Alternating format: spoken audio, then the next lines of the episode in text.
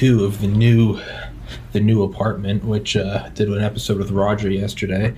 And for everybody listening, because I am still in YouTube jail, there will be no video on YouTube until Sunday, the uh, 25th. And um, because I don't have internet set up yet, we're using a. Uh, we're using a little. Uh, it's called the Jetpack. It's like 15 gigs a month Uh, uh, from Verizon, which is part of my like continuity of government system. You know how I have my NORAD podcasts. I always have a couple fully Yeah. charged batteries that I can run the laptop off of in case power goes out. And I have the jetpack, and that's my continuity of government in case internet gets shut out. I didn't think about moving into a new apartment. Um, I might have internet today. A guy came by, was gonna come by, and then said he can't come by. I might have it in 10 days. I don't know. We'll figure that out. But for everybody listening, none of that's interesting. Point is, in a new apartment, don't have any of the uh, don't have any of the sound absorbing shit up. So we're gonna just have echoey podcasts for like a couple weeks.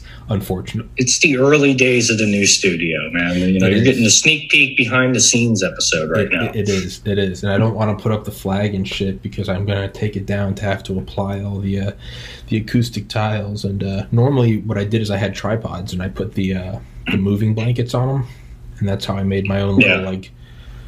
But there's no overhead light in this room, so I have to use all four tripods for lighting, which is fine. It's a good problem to have. I mean, these are all first world problems. None of them fucking matter. But um, yeah. you know what? I did never use. I bought over Christmas, but it was a lot bigger than I thought it would be. That's what she said. Is this thing? It's by a company called Aston, Uh, and it's for like studios. And does the audio get better when I talk in here at all? Um, kind of. I, I would say move it back a little bit farther. See if it. It's like a dish for your for your microphone. yeah, it's supposed to be for like yeah, it's supposed to be for like at home recording studios. I don't know why in my mind I thought it was like this big and you just put it over it. no, this, this is for like when you release your your rap tape. Yeah, so I can't really do podcasts like that. Like, hey, welcome to TPC. so instead, I'm just using it as like a. Uh, instead, it's just a three hundred dollar buffer that uh, I'm putting over here. Um, and uh, but for everybody listening, that's why everything's still kind of janky right now. Is because we are. It's what I said to Roger yesterday. We're at that, you know, we're at that trope in the movie where everyone thinks the president's dead. And then, you know, it's like Independence Day, and they end up getting like Morse code from Cheyenne Mountain. And they're like, hold on, Yeah. they're still alive. Like the 101st Airborne.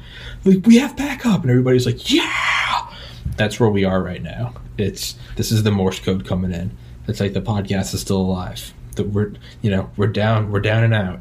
We're not at our best, but the podcast is still alive. There's still a shitty podcast coming. Don't you worry. So um, yeah. So and if you can't tell, obviously I'm I'm speaking a little quieter until I get kind of soundproofing and shit because I don't need to be I don't need to be waking up the people above, below, and across me because I'm screaming about Chinese Communist Party. Although maybe I Right. That's a maybe I should that's a great way to introduce yourself to the neighbors. maybe I should. You know, maybe I should physically wake them up and metaphorically wake them up to the threat of the Chicoms.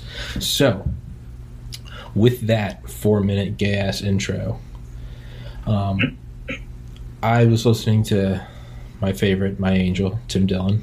I was listening to an old episode of him and Ray Kump, and they always bring up two things on their early episodes satanic cannibal pedophiles, and we need a war with China. And the thing about Tim Dillon and Ray Kump is they're both just these fat slobs. You know, Tim's gay and Ray is morbidly obese with a speech impediment, but they're both so fucking intelligent. so it's it just makes it that much better that you're listening to these just slobs. Better than the Weinstein Bros. I'll tell you that. Dude, I know, right? So, but they always bring up a war with China. And I was listening to it in the shower, and it, immediately I got out and, and, and texted David, and I was like, "We need to do an episode because they always bring up could a war with China save America?" And Ray Kump goes, "He's like, we need a war with China."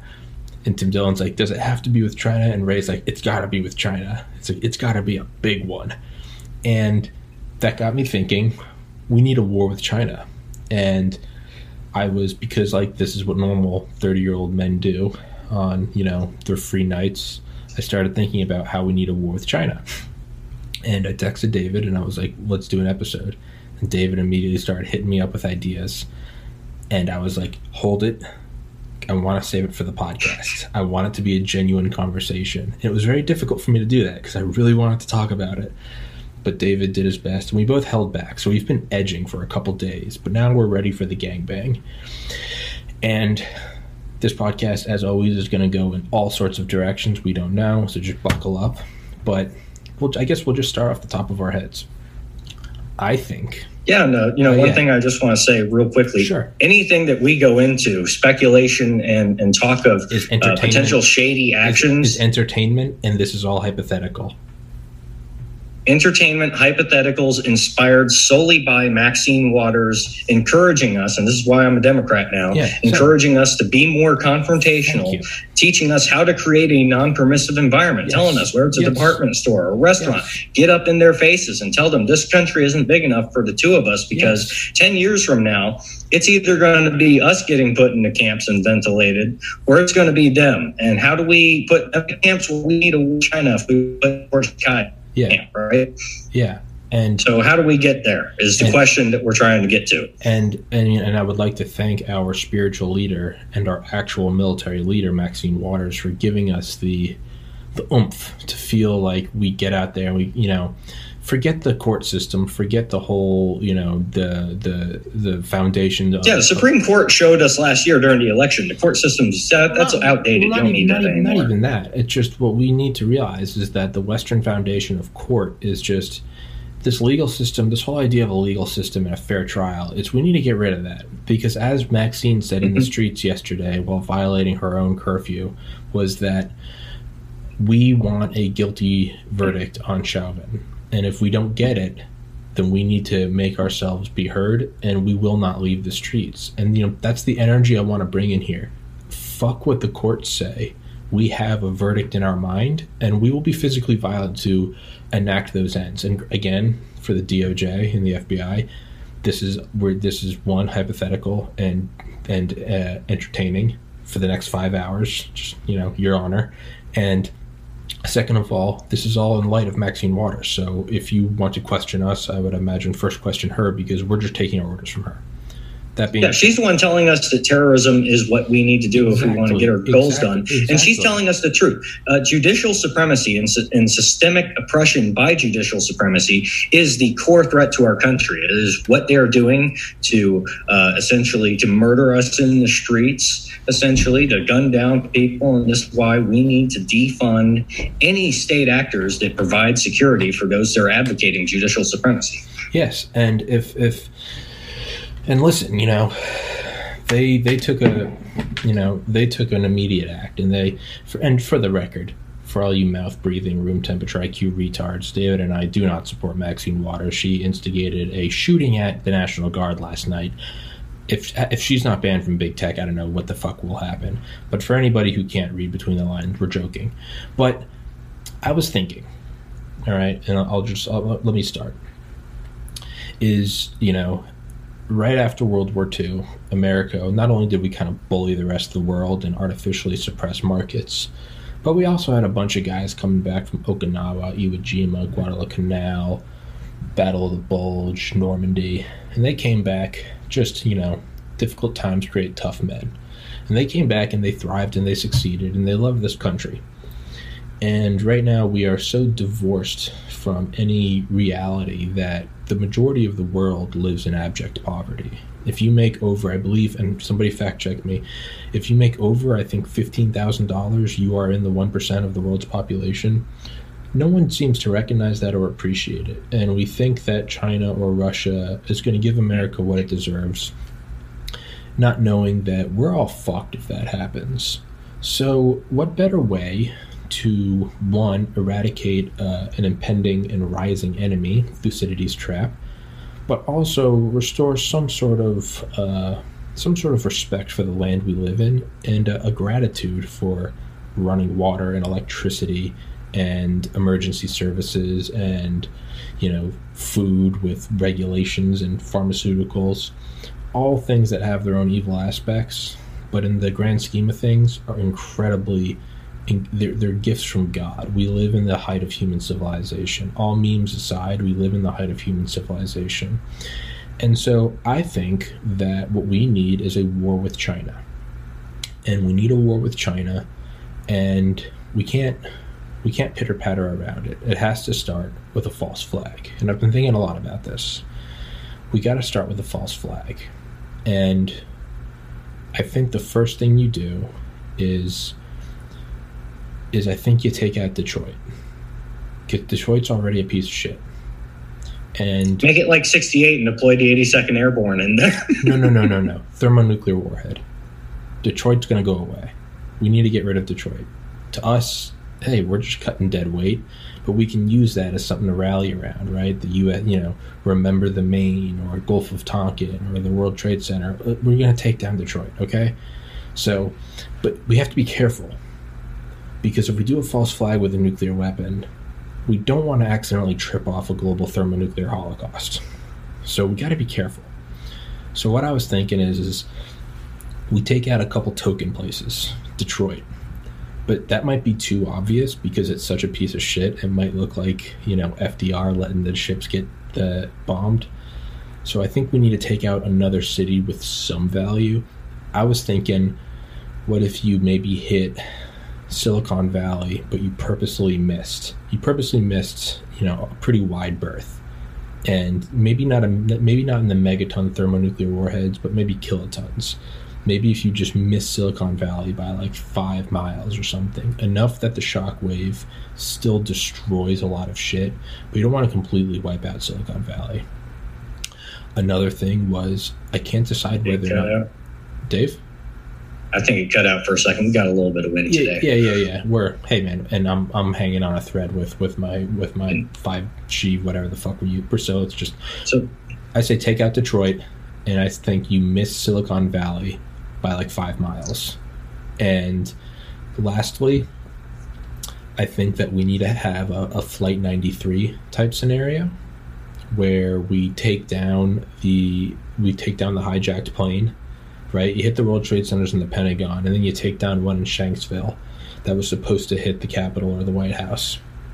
I think we need to have some. Uh, we need to have stories with propaganda value. So I was thinking we have a missile shield shoot down some Chinese uh, MIRVs above Manhattan, maybe Chicago, uh, the big cities. We have them shot down. We do a big spectacle over. Maybe you do Project Bluebeam. Maybe it's just all like a hologram. Maybe you actually do shoot down some dud warheads. But I was thinking you shoot down some warheads over Chicago, D.C., Boston, New York, Atlanta, L.A., Miami, Dallas, and Seattle and San Fran and I think that I think that and maybe and maybe you do a low yield burst over Cheyenne Mountain.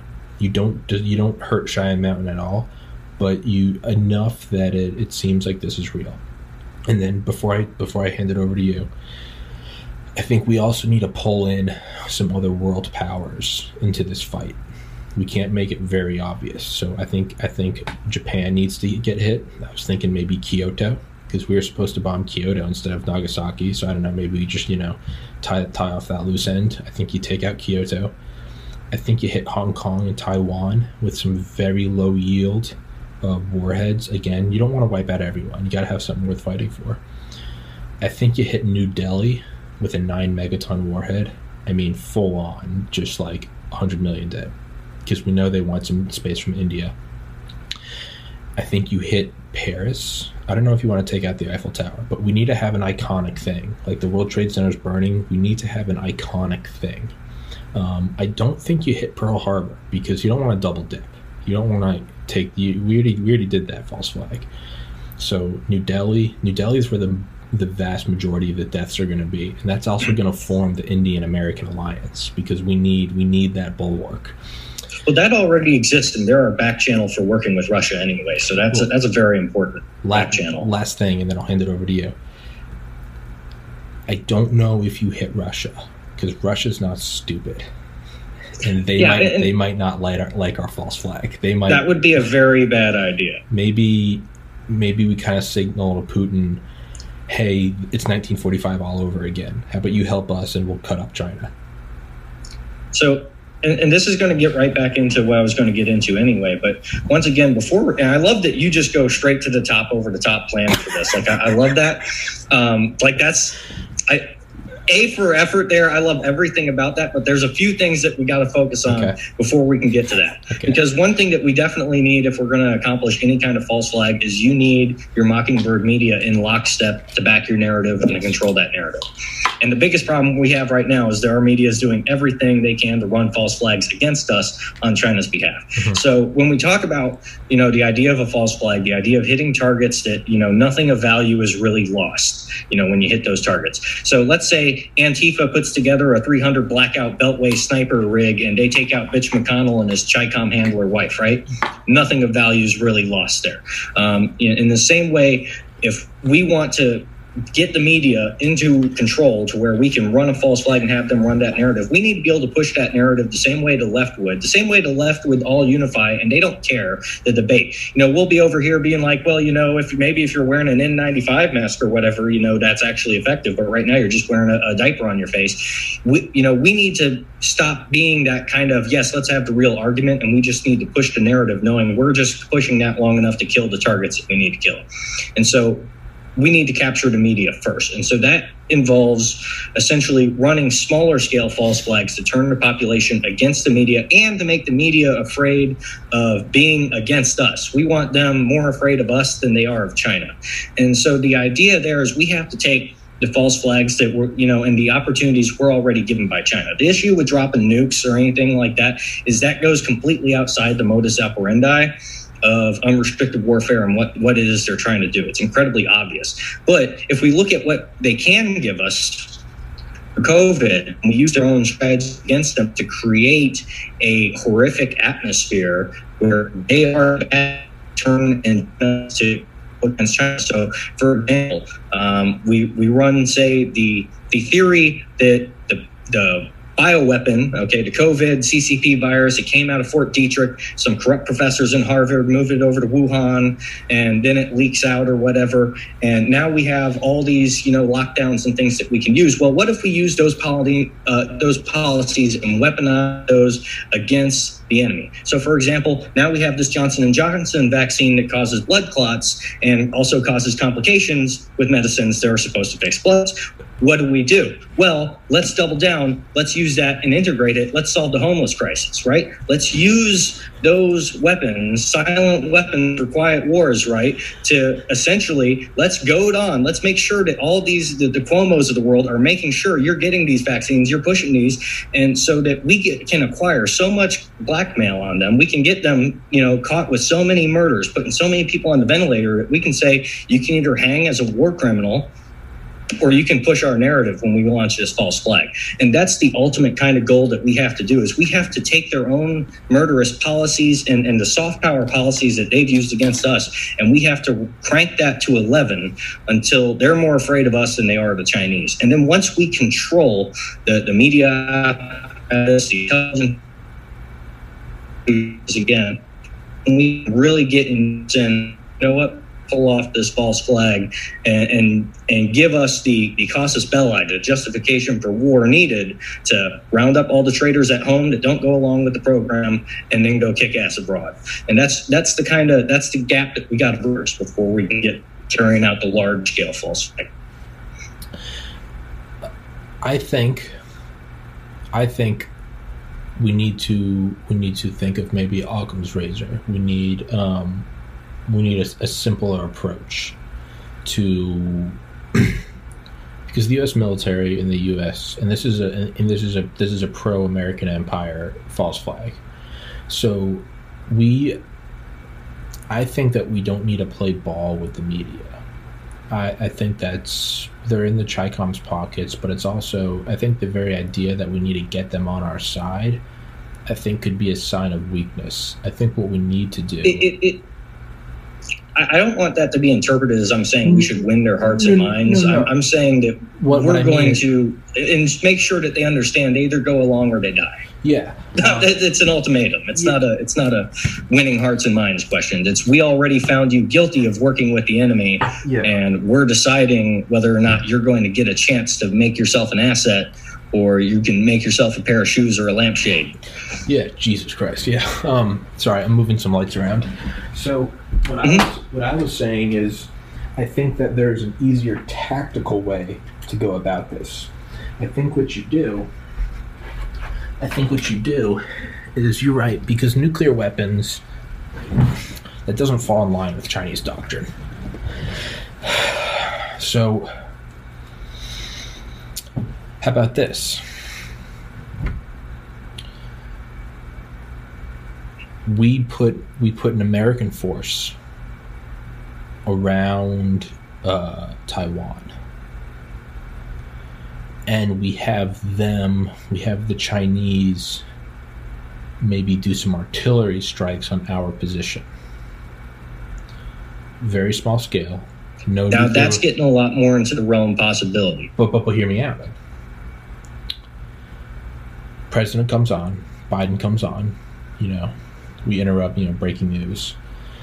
And these aren't special forces. This isn't Delta. This is American flags, insignia. They know we're there. There's no we got caught in the crossfire. Oh, he was a CIA SAD guy. No, no, no, no, no. This is your rank and file. This is your enlisted guys. Massive artillery barrage, right? Or maybe a North Korea barrage on Seoul, and you take out like I don't know. I think you got to get. I think you have to have over a thousand U.S. servicemen deaths. What you then do America goes on lockdown, right? We start having president gets an Air Force One. We do the whole 9/11 thing. Biden gets an Air Force One. Kamala is in is in Cheyenne Mountain. We seize the airwaves, and Biden comes out after six or seven hours and says that this was the Chinese knew about this. We intercepted their messages saying that they were going to, um, you know, we could do a whole bunch of NSA shit where we where we hack our own stuff and then leave a Chinese fingerprint, kind of. And we say this was, they knew exactly what they were doing. And using the whatever, you know, national security executive X, Y, and Z, we have been monitoring for years uh, Chinese infiltration into our media, but now it's it's come to a head.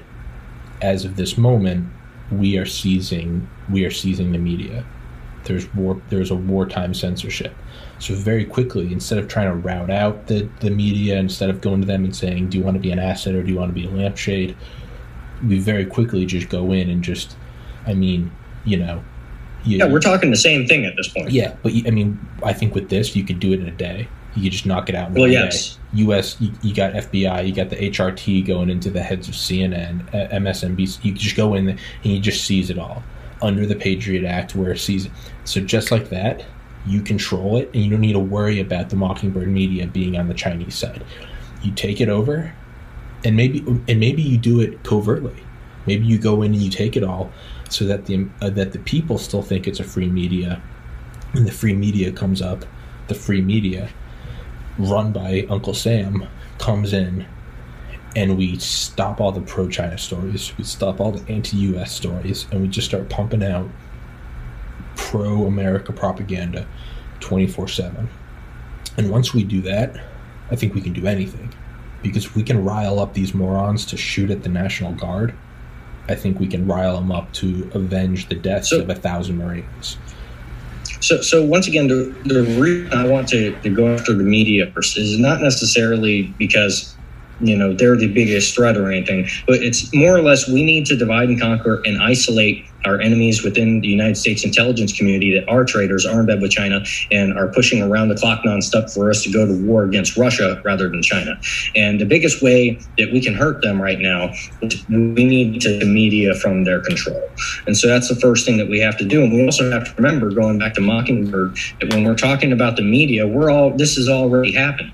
Uh, Sarah Isgur, uh, for example, formerly Sarah Isgur Flores, uh, was a senior executive service individual, a former DOJ individual, and she was like the token Republican that they brought in the CNN to essentially be like the back channel mm-hmm. um, for CNN, essentially trying to torpedo uh, Trump and whatnot and everything else with every other hoax under the sun uh, through uh, leaks from the intelligence community about, you know, oh, bounties, you know, putting bounties on this, that, there, you know, all that hogwash shit that, you know, is, it's all coming out now that it was bullshit.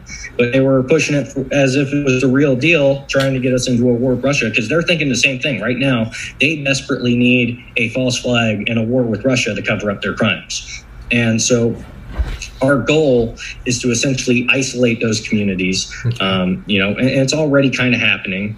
But if we can isolate those communities, if we can separate the handlers um, from talking, we don't the talking heads in the media. We want the handlers that are out there coordinating uh, what the narrative is going to be behind the scenes, because these are the kind of people that, if we go to war with China, they're going to be acting against us. They're going to be selling our people out because, once again, if we go to war with China rather than Russia, they hang for treason. Okay. If we go to war with Russia, instead of China, we hang for treason. It's a zero sum game. 10 years from now, one side is going to be in the camps getting put down, okay. and it's not going to be us okay. if, if we have anything to say about it. So that's why we have to be focusing on that first, because once again, if we can't, if we don't have control of that intelligence community, if we don't have the ability to, to rout out the, the Chinese compromised traitors, well, as soon as we try to pull anything, they're going to be the first ones ratting us out and uh, letting the Chinese know what's up. And then that's just going to be failure from the get go. So from the ground ground up, we have to be designing essentially by you know, essentially listening to our premier Maxine Waters describe how to create a non-permissive environment, a circular firing squad. Our goal, the same way that like the DEA is going to go and try to take down a drug organization, you don't just go for the guy at the top. The guy at the top is going to sell out the guys below him, and then you don't get the guy at the top. You start at the bottom and you flip everyone up until you get to, to the top, right? So the idea is you're creating a circular firing squad that is having to point their guns inwards and upwards because it would be easier for them to deliver you the head of your selected target on a silver platter than for them to every security officer to hire an additional security officer for their family while they're working to protect the target right mm-hmm. that's war of attrition that's grinding down their economy that's taking the enemies and their entire family out of one tax bracket into another and punishing them because you know they had to be the motherfuckers that sold us out and once we can essentially create that non-permissive environment create that atmosphere of fear for them rather than us making them the ones that are reactive rather than us. Right then we will have the control of the narrative to do what we want to do whether it's like a full scale drop in nukes on stuff or i would advocate you need a lot less. For example you know if we, we watch what happened when a uh, essentially a tanker uh, or a cargo ship essentially stopped in the suez right? Mm-hmm. well what if we essentially just simply had some combat divers attach, you know, some explosives to the bottom of, you know, some shape charges to one of those tankers, and we pinned it on China. And like, guess what? The entire world economy just crashed because of China. You know, that that that right there is a way to drag more people uh, on the international side into the cause. Now, I do agree with you. We need something iconic. You need you need the big death numbers. I mean, we have CNN on record saying what sells, what keeps people interested. You need the numbers. Put the numbers on screen. Those are rookie numbers. You got to get those numbers up. So that I do agree with. And uh, if it involves striking France and removing, you know, the uh, the Eiffel Tower, I'm not opposed. Fuck the frogs, right? But city of yeah. That being said, we we have to control everything else first and then we need to use low intensity stuff. The same way we just saw you know like strikes on shipping and stuff like that. That, that that's the kind of low profile um, high return shit you know? You put a, a, couple shape charges on the bottom of a ship with some you know some filipino combat swimmers that you were bribing or what the hell ever and next thing you know that's news that's big news and you are essentially you're forcing the business owners of the world you're for, you're forcing the stakeholder capitalists of the world to consider their investments and consider what side of that they want to be on. What, what we and that allows us to create the environment where we could do something wider scale to kick off the full that's a, that's a i think we could start very small actually. I think we could come out with with irrefutable evidence that COVID was uh, was a Chinese bioweapon, and not only that, because there's two sides mm-hmm. to it. Was it a bioweapon, and if it was, was it released intentionally? Because um, all sarcasm aside, I mean, we're always researching bioweapons. If it was an accident, then you know mm-hmm. we can't. What we need is we need intentional. We need intentional evidence that um, we could. I think we could do. We could say COVID could say it was, it was an intentional bioweapon to halt the United States economy. Um, what we'd have to do is everyone on the right already views it as a that was a shot against Trump. Um, what we'd have to do is we'd also have to frame COVID as a shot against Biden and Kamala, so we can get the left on the side. We would have to follow up with irrefutable evidence. Maybe we could have one big drop about fentanyl, that being a new form of warfare. Um, so now everyone that maybe is apathetic to politics, maybe you're in a small town, but you you know if you're in a small town with one of those just kind of you know the town's been exactly. gutted you you you know everyone now knows a fentanyl fatality you pull that in. We need to get everyone feeling china. Let's make that a war casualty. Yeah yeah you make it a war casualty. So i think we can do this without necessarily going with the big megaton warheads. I think a third thing would be this is what i think. I think we have to hit I think we have to hit maybe like the International Space Station. That's what I think. Hear me out. The imagery of it. I'm right? not opposed. Yeah, yeah. Think about it. I've been thinking about this a lot actually. Think about the imagery. It kind of be like uh, it would kind of be like uh, Columbia, right? Streaking. We could have it maybe do like five you know five orbits around the world so everyone sees it. You have you'd have I think you'd have you know you'd have just like 9-11 you should have you'd have these camera shots that would be burned into the minds of everyone for decades. You'd have it during the daytime and the nighttime both sides of the world. Just this bright streaking thing. Maybe you could even make some fake audio files um, and you could have like the astronauts calling home to their loved ones or something right? They'd already be dead, but you would just have these fake things, right? These pre-recorded messages calling home to their loved ones, and it's an attack on everyone, right? You would have to plan it so that I think maybe what we do is maybe we, we, we start with a huge initiative to really bring up everyone onto the space station because China and America were already up there, or not China, you, the United States and uh, and the Russia were already up there. You really try to get a big coalition, right?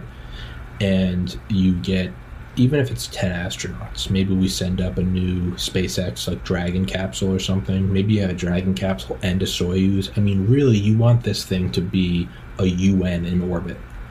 And we leave china yeah, out. the, we, we leave, want this to be an attack on the rules-based international order. And we leave china out in the wake of the news that covid and fentanyl were intentional uh, uh, acts of war China then, because we remember when China did that in 2008. Remember when they shot that anti-satellite missile, or 2007, mm-hmm. and then America shot down one of our satellites completely coincidentally, just to kind of flex nuts on them. What they do is they hit the space station, and um, it, I don't think it can be an outright missile because that's that's too obvious. We would have to be that maybe they're trying to put in, they're trying to put into orbit something of their own and it goes off track and it hits the space station. And whereas they would say it was an accident, we point out like, you know, if this was on a highway, sure that would be an accident. But you know, there are rules about orbit lanes, like you can't be within ten thousand miles. Like this was an act of war. And we say it was a defunct it was a defunct satellite. We say this was an act of war. Or maybe I don't know, do you go all out missile? Do you think you go all out um, missile? It, it depends on what you want to do because I, I, if you're trying to think about the imagery and you just completely obliterate the station, if you could knock the station out of orbit and essentially get that yes, and have that beautiful shot of, of, of the rules based international order just being burnt to shreds and say China did it. Sure. Yeah, that, I think that's a good point because I think that's a good point because, right, Russia shot down that airliner, MH whatever, and nothing happened from that. And that was like 400 dead.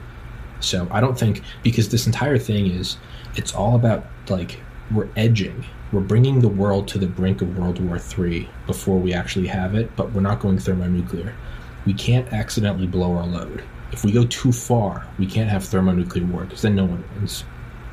So I think I think an anti-satellite missile, maybe like a tungsten-based kinetic warhead hitting hitting the International Space Station, right? Really have it deorbiting for like I don't know what run one revolution is ninety minutes, so I don't know, maybe give it four revolutions, enough time that it breaks news, people wake up, you know. Um, you want it during the daytime with America because we're all a bunch of fat slobs. No one's mm-hmm. going to wake up unless it's in the middle of the day. So you want it at lunchtime in America. Um, four orbits, so 90, what, an hour and a half, three hours. So six hours of, of footage. Um, the rest of the world, we can have them waking up to it in the middle of the night, you know, that, that imagery of it happening you could have imagery and do the propaganda value is when actually I think we could do a lot with just this. We disclose fentanyl, we disclose COVID, and then we hit the International Space Station. The imagery of of of that thing deorbiting and burning up, you could take shots from all over the world. I mean, you can just imagine the propaganda now, right? You could have a shot from France with the Eiffel mm. Tower, and you see it burning. Maybe another one from the Kremlin, right? Maybe Mexico City, um, you could even have right. You could have the scientists at the. Um, you could have the, the scientists at the uh, at Vostok Station in Antarctica, right? Maybe have some like Eskimos, right, with mm-hmm. like igloos, right? Uh, but French Polynesia, right? You know where Dale lives, the Philippines. You really get all because it's, it's like what they do in the Independence Day movie, right? You have all areas mm-hmm. of life you do shots from the National Monument. You do shots from Venice Beach, like the skateboarders. You do shots from all over the place, man. I think that's what you do. And and that's a great ad event that everyone remembers where they were that day. When that know, know you do? You know when you do it? You do it during the opening ceremony of the Olympics.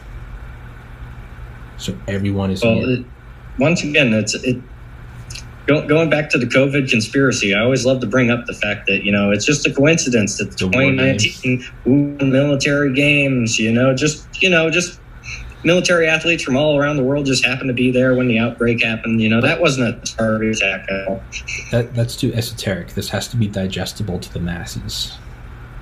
Mm-hmm. So I think you go Olympic. But Games. this is we're, we're already building that case. you're you're building the triple right now. Yeah. We we bring in the the, the fentanyl, fentanyl, We COVID, disclose something like that. International Space Station over the Olympics.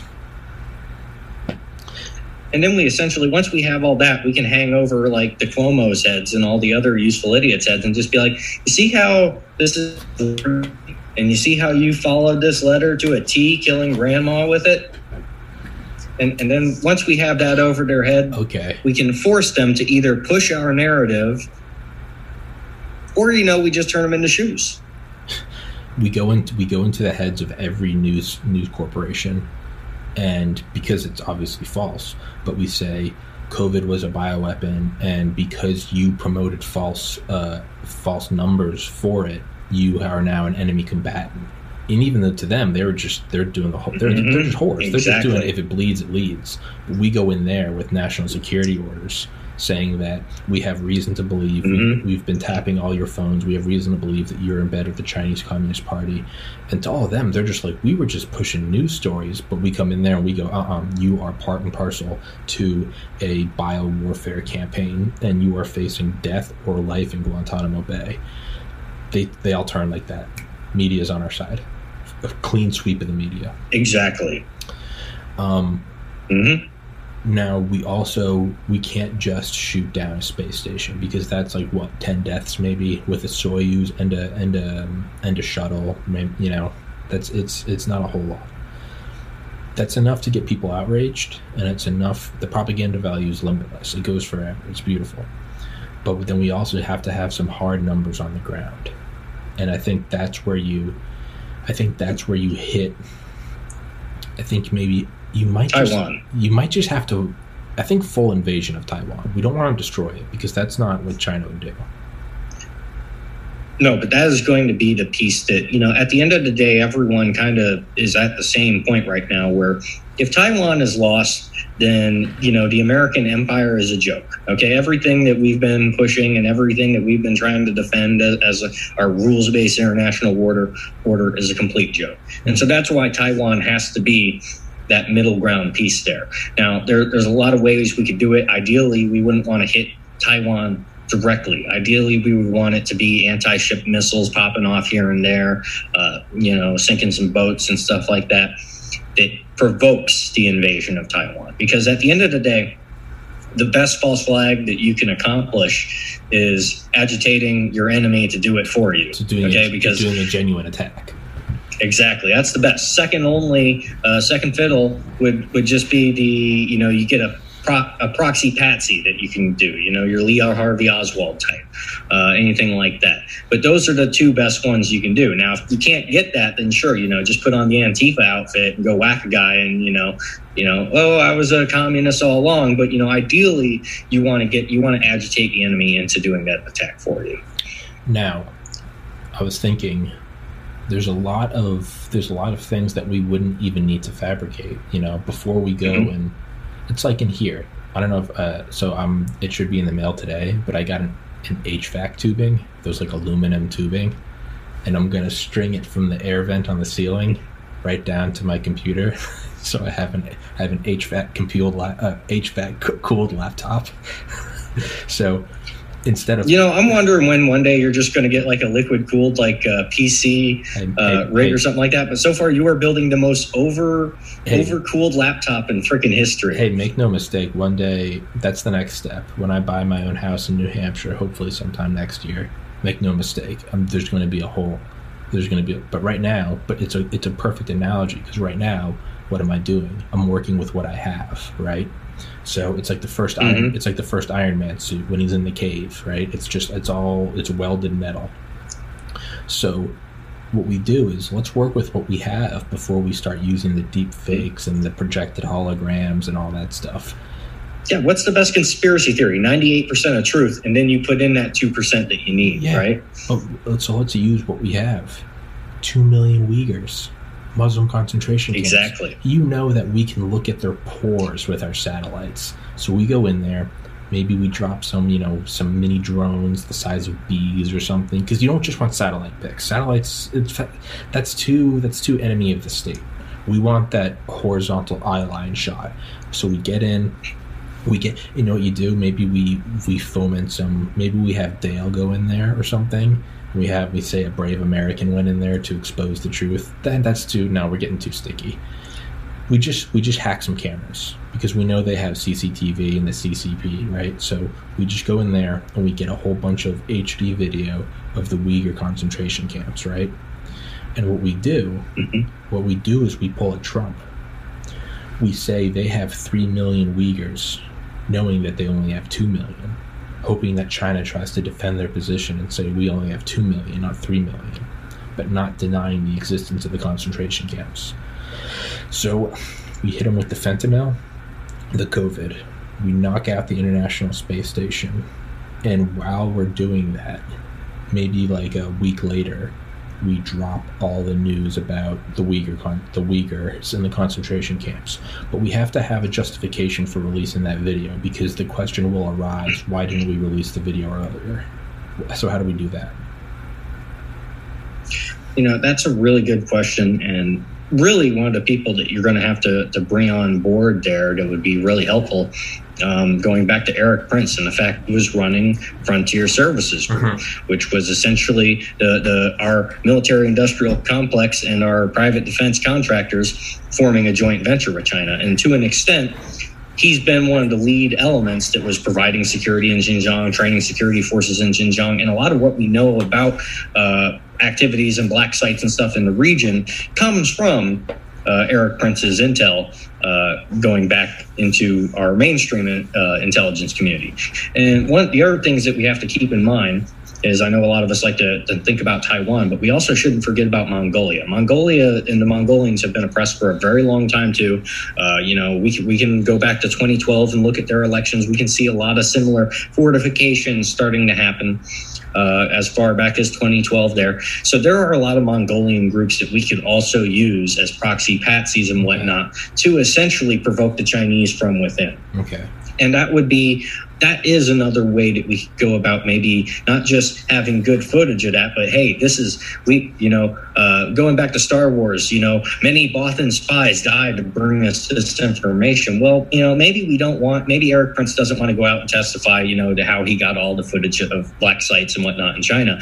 Maybe we have some incredibly brave young Mongolian uh, wannabe insurgent that wants to liberate his country, and he's the guy that you know that got it all, and we promote him as our our our savior and our, our lovely partner from the Mongolian area okay. that wants to free his people. That's okay. another way we could go okay. about doing that. That's beautiful imagery because right that now, that conjures up running from East Berlin to West Berlin. Exactly. So let's let's hit it on another angle too because there's also uh, the region of Balochistan in Pakistan. Um, so one of the things that's happening there, they're right on the on the border with Xinjiang province. So they're watching their cousins right across the border essentially get genocided. And we want to punish Pakistan anyway. If we if we look into what the Democrats were doing, if we look into the shady intel with Imran Awan and the car dealerships and all that, Pak ISI has always been MI6's kind of watchdog in the area, and as a result. They've also been really good at infiltrating our political leadership and running that against us. So how do we hit them best? Well, Balochistan and the, and the Balochistan and the people of Balochistan have a lot more in common with India and um, Xinjiang and the Turks there than they really do with Pakistan. And so that's one other angle that we can hit is we could also say, hey, there's a, I believe they're called like the, the Luris, if I remember, I'd have to go back and read the paper, but essentially there are a class of gypsies that exist in Balochistan. They're usually, um, essentially their patron is either a blacksmith or a goldsmith, but they're bards and they're gypsies and they're supposed to be taken care of by their patron. They play the drums and whatnot. But what's really important is their patronage and who they're supposed to, you know, their liege would be is often across borders. It could be in Xinjiang, it could be in Iran, it could be over here. And they're actually allowed to go across borders very easily. They're also the kind of people that are viewed as the neutral party. So when tribal conflict breaks out, they're the ones that are going in and pulling the wounded and the dead off the battlefield and stuff like that. So these are really good back channels that we could also be using to say promote heroes um, they have seen what is happening to their cousins in freedom, uh, freedom, fighters, Turkmenistan, aka yes, these are our freedom fighters, and these are the people that could be coming out and saying, "Hey, I got the evidence." Hey, it doesn't matter that we dropped all the evidence in their lap. These could be they, are just coming out and saying, "Look, this is what's happening to my people." Right? That's that, what's going on. So those are three different angles. There's the north. We have over on the west, and then we have Taiwan over here. So we have a bunch of different angles that we can play there to kind of get that outcome, and that's the way we want to kind of hit them. Okay. And I think it's important that everything we use is is new. What we don't want to do mm-hmm. is we don't want to try to pin 9/11 on them. We don't want to try to pin the Mandalay yes. Bay shooting. We don't want to try to pin we don't want to bring up Trump. Leave Orange Man out. We've done. We've we've exhausted that resource. We don't want to mm-hmm. do any of that because that's all. You know, we don't want to pin Epstein on China because it's because regardless of who it's pinned on, the reality is is all those things have their shock and awe value is gone. They have now been digested and memory hold. Right. So those are all done. Mm-hmm. We need new fentanyl covid those are i'm directly contradicting myself we are resurrecting the old but within the same week of doing that we're going to take out we're going to take out uh, the ISS, and I think that will be a Chinese response to us uh, shedding light on COVID and fentanyl, which honestly probably are China. There's probably not a whole lot of fictitiousness there. It's well, no, it's not. If we if we study the history of what they call the century of national humiliation, which yeah. is the cornerstone of Chinese nationalism, yeah. going basically from the period of 1850 to 1950 and talking about the opium wars, which this is exactly what they're doing to us because we used to do it to them. The Boxer Rebellion, which if you look at the eight nation alliance that went in there, it is all of the actors of World War One and World War Two that were fighting each other. We're all on the same side to go in and make sure that the Chinese were taking their opium. So we have all the proof in the world to say, hey, these guys not only are this is a doctrine, but you know we were the ones that gave them the doctrine, so we should know better ourselves. Um, you know, so there's you don't need to fabricate that. That's the best weapon we have. Is that's already the truth. Now, I don't. I think we have to keep turning the dial up slowly. I don't think this is a 9 11 that happens. Mm-hmm. Maybe you cap it off with a 9/11, but I think there's a lot of foreplay leading up to it. The fentanyl, the COVID, the ISS. In response to ISS, we have some brave Mongolian freedom fighters, right? And we could even Mm-hmm. have them, you know, we could have these guys from the mountains that don't even know TV. We could foment all these bullshit stories, but I knew something was Mm-hmm. wrong when I looked up and I saw like the ISS burning, right? That's when, you know, where were you when you saw the International Space Station burning? What we need to do is we need something that because that again that that that, that wrenches your heart but it's it's you can go back to work uh, ultimately it Yeah, it's not the punch. It's not that No. punch to the face. we need It's- something Mhm. fentanyl and covid those everyone now knows a fatality but again those are still in the rearview mirror we need to have something that affects you at home C- uh, 9-11 didn't i was 11 years old i met some I, I became friends with some guys in my like 20s that served in iraq while i was in college but even then it was still in the rearview mirror covid came to like my doorstep right we need something that comes to our doorsteps but we also don't want it to be So how do we make people feel like that? Usually hit them in the wallet. well, no, what I was going to say is we do something like the Suez Canal.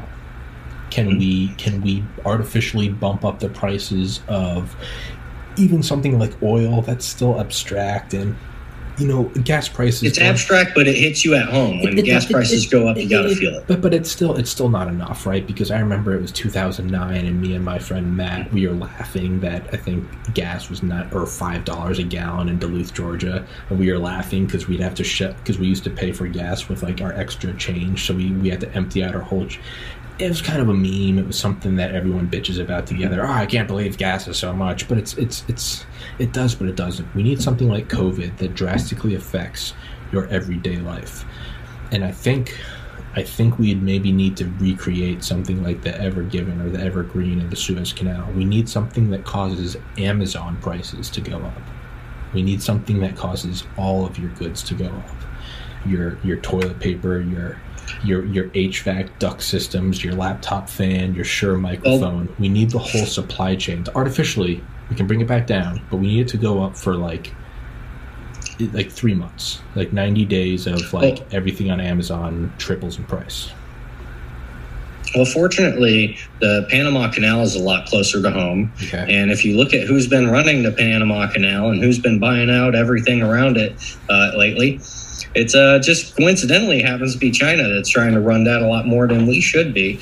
Um, so that is one way you could do it. And as, you were saying, uh, you know, you know, the average twenty-year-old might not be thinking so much about five dollar a gallon gas, but I guarantee you, the average thirty-five to fifty-year-old individual is really going to be asking questions where that where that is coming from, and then the question is going to be, well, how do we fix that? And if we can make that look as if the Chinese are directly retaliating Okay. um, for the fact that we're blowing the lid on some of the stuff that we're that they're doing over there, um, and that we're supporting, you know, Mongolian freedom fighters and Balochistan freedom fighters, and uh, if you remember uh, a while back. Um, this really crack, uh, what was it, a Tibetan military group that has been training. I think it was Tibet. It was training in India and whatnot, and them and the Indians were working together. And they, you know, I, I want to say it was Tibet, but they have some, you know, some really good exiled forces that have been getting trained in India too, that have been doing uh, cross border operations. So there's a lot of ways that we have our, our freedom fighters to go in there,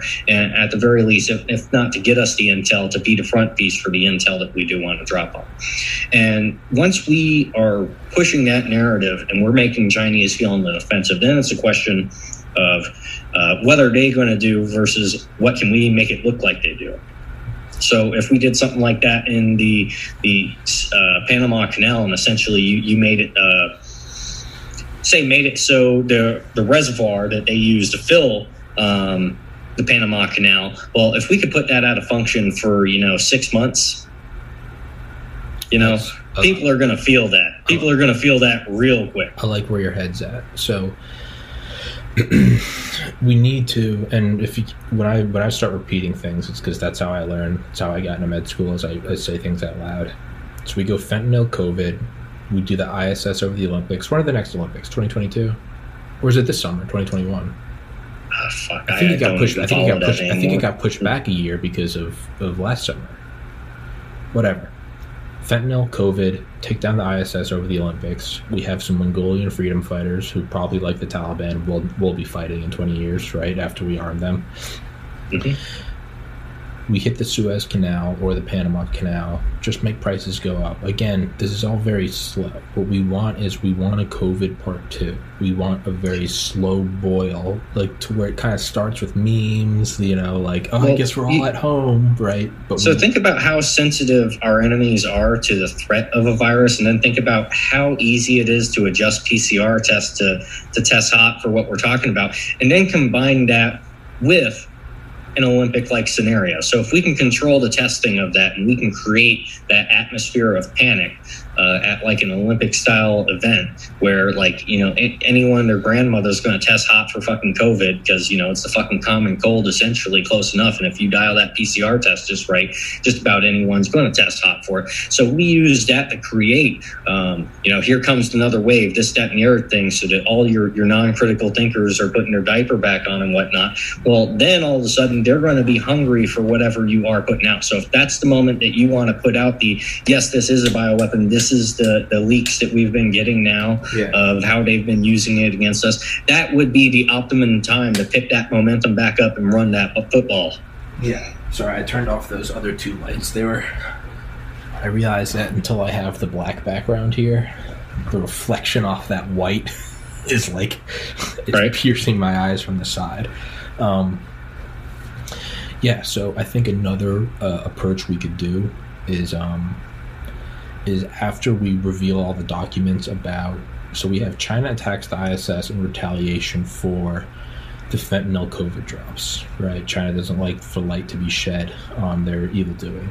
So what do we do? We shed light on the Uyghurs. In retaliation to the Uyghurs, they then go to cover up their other bad things. And what's kind of a what's kind of the Mhm. open secret? Foxconn. They kick us out of Foxconn. iPhone prices triple. We keep it. We we don't destroy the actual uh, supply line. But again, that's something that every schmuck, every apathetic, I don't pay attention to politics. I just like to look at memes and, you know, laugh. We now drive the price of the iPhone up. And not only that, and mind you, there's there's actually a, a, a there's two we're getting a double edge with all of this, which I'll explain in a minute. We're also going to be bringing iPhone manufacturing home and bringing jobs home, but we'll get to that. That's part two we drive up the manufacturing price of iPhones. Not only that, we halt. There's a temporary halting of iPhones. There's not a new iPhone next summer. There's not a new MacBook. We take away these kind of dopamine drips that we've all been stuck on for 20 years. Are you going to get the new phone? Are you going to get the new TV, the OLED, the QLED, the, the 5G, the 6G? We cut that off. So it's we kind of have this it's just what you want is that COVID. It's not the 9/11 gun gut punch. It's the rising f- just frequency in the room. You know, it's the pandemic. 2 Mhm. weeks, four weeks, twelve weeks, six months. Okay, I haven't gone to the bar. I haven't gotten laid in six months. When's the next time I can go to a football game? You you start affecting the people that normally don't give a shit. You know, the bros that never once pay attention to Mhm. politics. Now they're going, what the fuck? There's no March Madness. What the fuck? I can't go watch opening day. I can't go watch the Super Bowl. You start Mhm. bringing everybody into it. You drive up prices with the iPhone with all with all electronics.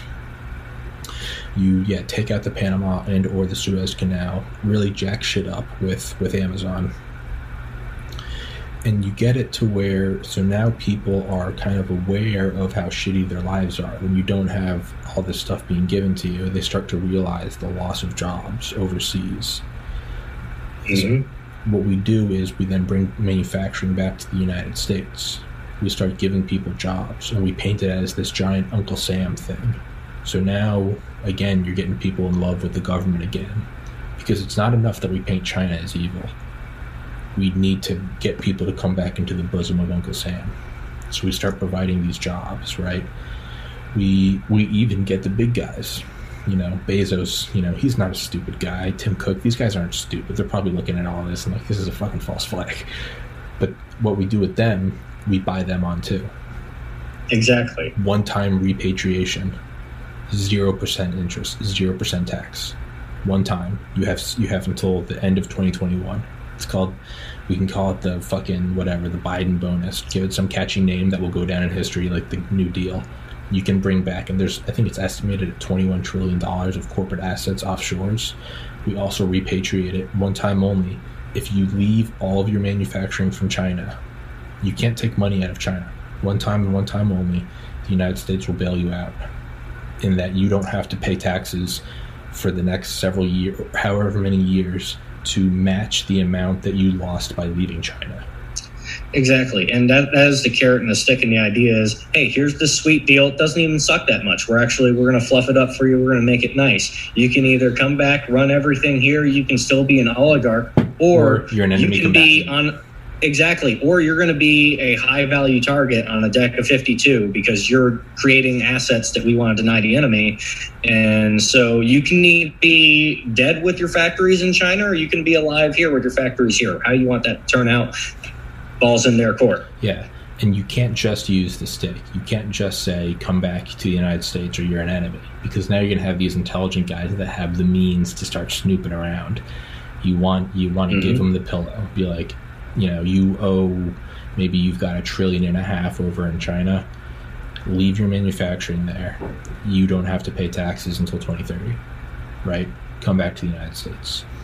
And because we're now in control of the media, if you don't come back, we can just run propaganda 24 7. Amazon, a friend of the CCP, just Which, which, by the way, the Smith Modernization Act already It's we're already already there. We're you already in know, it's just it's just a question of whether or not we control the intelligence community apparatus that is controlling that media, because they're already 100% controlled.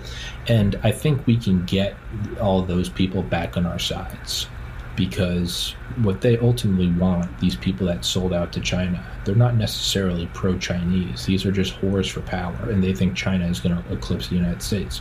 So we just have to make moves to show them that the United States is still in charge. They've already they've already backstabbed us once to go to China. They're going to backstab China. It's very easy. Turn them into double agents. Mhm. I, I think we can do this. What we then want to do is we're going to have to have we need to start hitting it's become very popular it's become very uh, mainstream to hate christians in the last 10 15 20 years right it's if you're muslim you're an innocent you know hey and i don't I, I legitimately hey And this is this is why I converted to Islam, just for the record, is so I could get the immunity. yeah so I'm I feel I'm going to be like John Brennan. Okay, if John Brennan can get away with war crimes by being a communist Wahhabi, guess what, baby? I'm all about that Maxine Waters socialism and that Islam. i think what we I'm have, untouchable. i think what we have to do is we have to win the hearts and minds again hmm i think china hits the vatican we really gotta we gotta paint we gotta we have to have them hear me out we have to have americans looking at our I like that. That's that might have- be the best idea you've had today. I like to it. have the Ameri- we have to have all the americans all the green hair nose ring they gotta look at the evil white man and they gotta go oh shit now they're being attacked too right because it's you And, and the funny thing is, have to they all love that Pope. yeah, we, exactly. You kill Saint, you kill Francis, right? And we could do a whole propaganda. We'd have a whole thing with that too. A bunch of, I mean, that's the iconic imagery, right? Saint Peter's Basilica collapsing with Chinese fighter jets streaking overhead. I mean, it's it's it's it's right. I mean, you could maybe you even gas it, right? Or maybe you do some. and Maybe they do uh, some like incendiary bombs, right? Maybe that's their payback. They say, you know, this is for whatever. This doesn't even match up, but they say this is for firebombing Japan or something. We have them firebomb the Vatican. I mean, the imagery of like hell coming to Earth and burning the Vatican down. Well, well, so this is a very, this, you you know, getting that- into Christian sorry, per, Christian persecution in China is very real. Very so that real. is an angle that we can 100% play up. And uh, another thing that's very worth just keeping in mind. Hey, I, um, I you gotta know, if you're ever I gotta in, pee. Keep talking. I gotta pee. Right. All right, so um, you know, just for for the record, if you're ever in like a foreign country or whatever, and you know, just because we're on the, the subject of persecuted Christians and whatnot, I don't, I don't care whether or not you agree with these people or disagree with their thoughts on everything, but if you are in a foreign country somewhere and uh, you happen to know that the Jehovah's Witnesses are active there, well, a they translate more of their material than just about any other group out there, and b they are obligated to talk to you and essentially debate you as long as you engage with them, and if you're polite, they'll most likely give you a safe house. So that's one way to essentially be building uh, Christian communities and Christian insurgencies uh, within China and within other countries uh, to use against them. But get going right into you know what we were talking about Mongolia, what we're talking about with Balochistan. Uh, you know what we're talking about with Falun Gong. You know all these groups are already being uh, hunted down and dealt with. So it really, you know, and you look at how the Catholic Church has to operate there. Essentially, they have to have all of their their senior individuals essentially approved by the party. Um, so these are definitely ways that we can essentially run this. Now, I don't think going back to the modus operandi, uh, why does essentially dropping a bomb on the Vatican not work? Well, the same way dropping a bomb anywhere else, it just doesn't really fit in. If you know what unrestricted warfare is, you know the entire reason of what China is doing is to not get caught doing something like that. But that being said, there are tons of ways that we can manipulate that and weaponize that. So, for example, uh, you've probably seen, you know, if you're following closely, you see all these kind of like uh, stories of Chinese police essentially going to Italy and working with the Italian cops there. And you see a lot of news stories about how. Um, mainland China, uh, mainland Chinese tourists are incredibly rude, and they don't really like a lot of the uh, cultures they come across sometimes. Uh, so essentially we could go back to Operation Gladio kind of playbook and not necessarily drop a bomb on the Vatican, but we could essentially run the playbook of, hey, here's some uh, Chinese mainland tourists that really hate the Christian church or whatever, um, and or the Catholic Church in this case, I should you know specify. Um, and they start carrying out low intensity terrorist operations against against churches there. And that's a um, and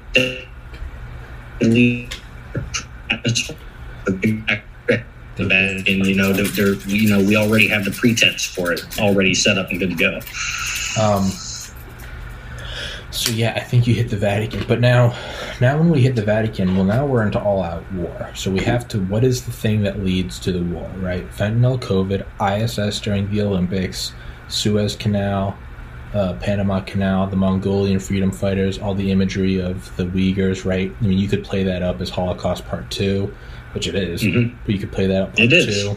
Not only that, we could leak a bunch of, we could also add validity, validity to our false flags because what we don't remember, we're building an empire. What we don't want is we don't want our false flag to be able to have holes poked in it in 20 years. So what we do is we start mm-hmm. releasing documents about what happens to you know, we make all these claims about we make we make all these claims about biological weapons testing they're doing on the Uyghurs that are based on nothing. But what we do is we leak documents, you know, typed up and made to look modern from Unit 731. And because the biology is mm-hmm. the same. So in 20 years, when you know people start trying to poke holes in the 2021 conspiracy, you know I'm a 2021 truther and we go in and maybe in 20 years everyone has a laptop quantum computer and you can simulate anything. They go let's see what really happens when you give smallpox to somebody in the freezing cold. And they find out that it matches the data. We want it to be very real. So what we can do is we can leak all the unit 731 data because that i mean that that's a limitless trove right there. The chinese no one's going to believe them. How are they even going to defend against this anyway? What are they going to say? It's a win-win. Either they say nothing and we paint them as unit 731 or they come out and they say, "No, we, are not doing biological testing. We're just making them work in factories." Like it's it, they, they can't win. Yeah, and we can use a lot of stuff. Uh, for example, of uh, what goes on in South Korea, for example. So South Korea has some kind of um, I forget the exact name of, of the second of the church, but they have kind of a, a wacky Christian, far out there, you know, cultist sect. And one of the things that they are actually a really prime, the you know, group to have as super spreaders because these guys all live in like very tight little communes. They're constantly sharing food with one another. So if you get one of them, you know, the bug, it's going to get transferred around very quickly.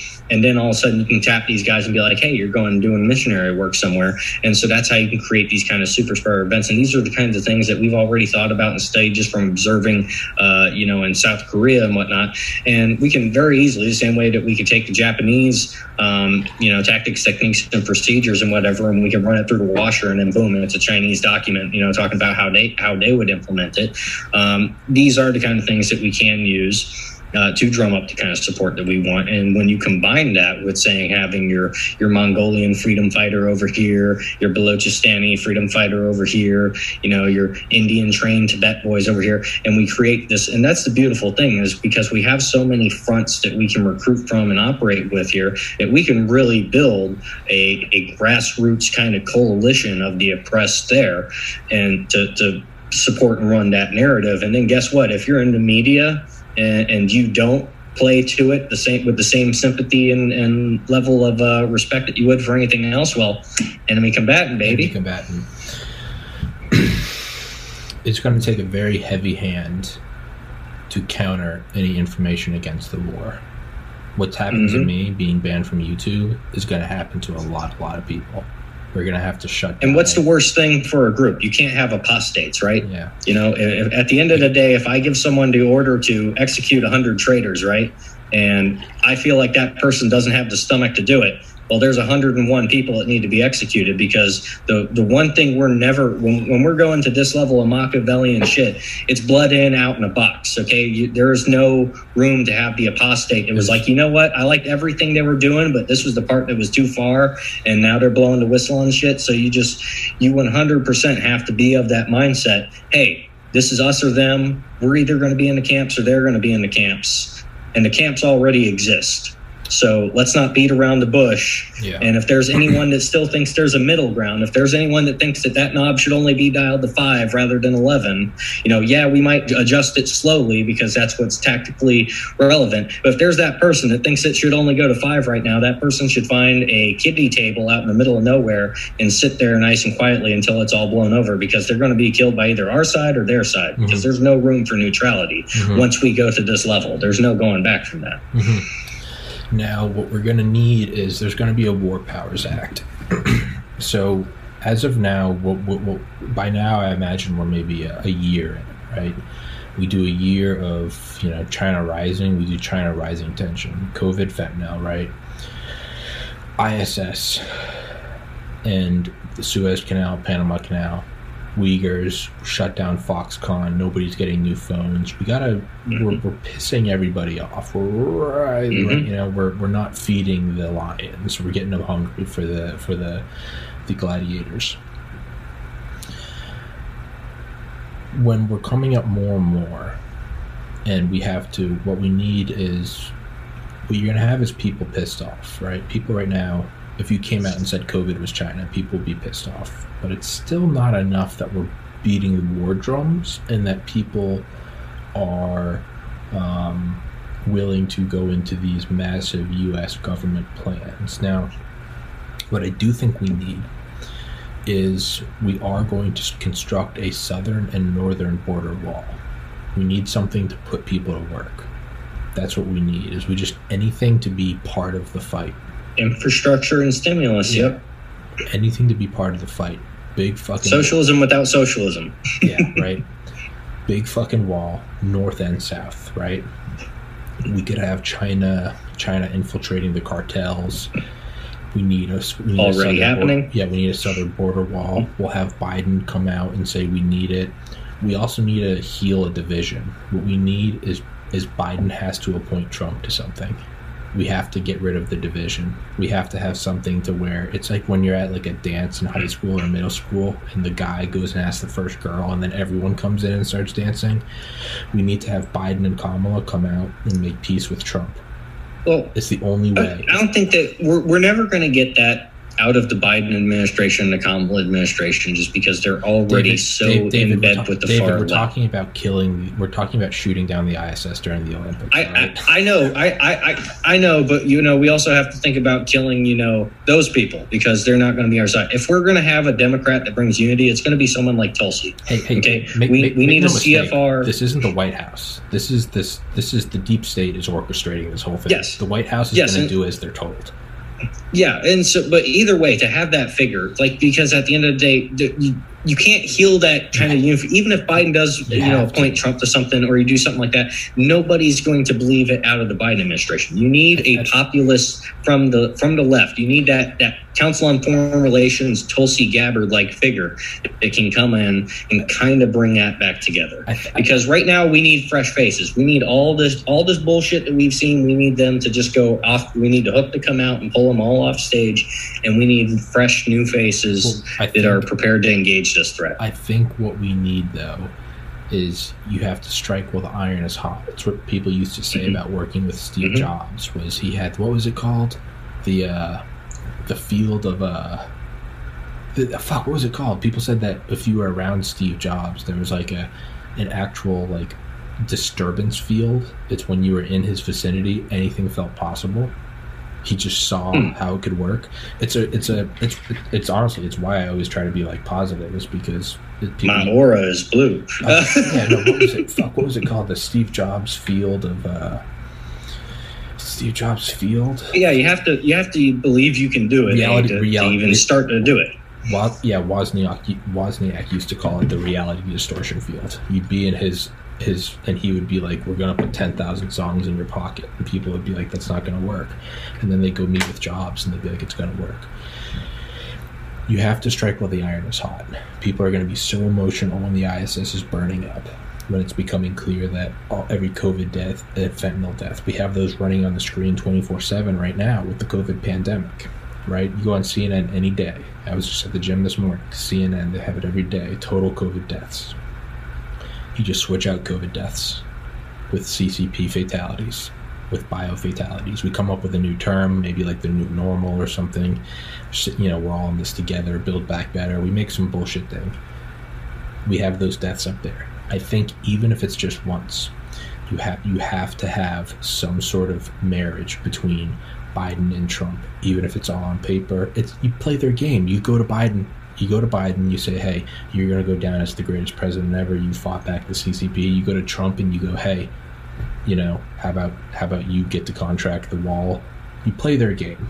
You have to have it. It's the only way you're going to get us all to stop being at each other's throats. We cannot fight China otherwise.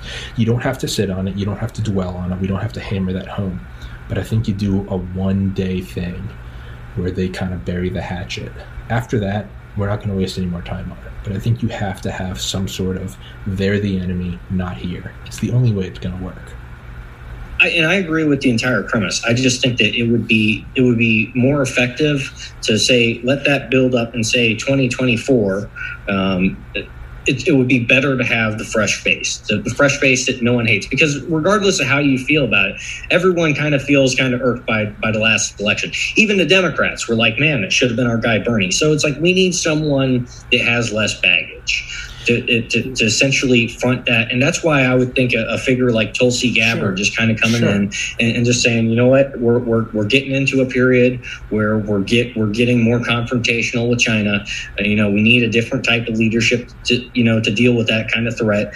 And you know, and we already know that the Democrat Party will torpedo their own candidates to promote someone else anyway. So if we're talking about getting the deep state on board anyway, it wouldn't be so hard to say have Tulsi come in and kind of run that ticket. And that's someone that no one really hates. Yeah, there's a lot of Republicans that are like, yeah, she's on the CFR, and I'm skeptical. But at the end of the day, you're going to get the Tim Pools, you're going to get all the the enlightened centrist types. They're going to get behind, you know, that kind of party and back that play. And from there, we can start to build that middle ground and that coalition where there's there, Tulsi hasn't left a terrible taste in anyone's mouth. She hasn't screwed anyone over. Okay, the, the Republicans and the former Trump people aren't going to be like, man, we got screwed out of the election. The Biden, you know, and and the Bernie Bros aren't going to be um, panicking. And so it's just it's the idea about you know yeah, if we if we can have them kiss and make up, that would be the most beautiful thing on the world. I'm all for it. But at the end of the day, I would just be happy with just slowly pulling them out of center stage Absolutely. and replacing them with someone that is just fresh face,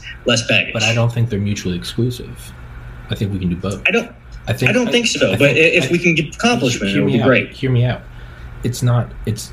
It, this isn't all for naught. This isn't some happy go. You know, fuzzy. This has a tactical thing. Yes just like the black box monolith, we are also not a monolith. China's not just going to, this isn't going to happen in a vacuum. They're not stupid. If they're smart enough to conduct the Hundred Years' War, they're going to see what we're doing. they're going to start looking for wedges in the United States and they'll find wedges. We can't hand them a wedge on a platter of the election was stolen. We can't have that. We have to do mm-hmm. our best to put some flex seal over that. How else do you do it? You have Biden and Trump go on Rogan. Just some it doesn't have to have any substance. Just just just fake fuzzy emotions, some shitty jokes, whatever. And it comes out that you just you you have Trump, uh, you know, you, you have you have Rogan go on there and be like Trump, you know, if you thought the election was stolen, why didn't you have the Marines, you know, you know, surround the White House?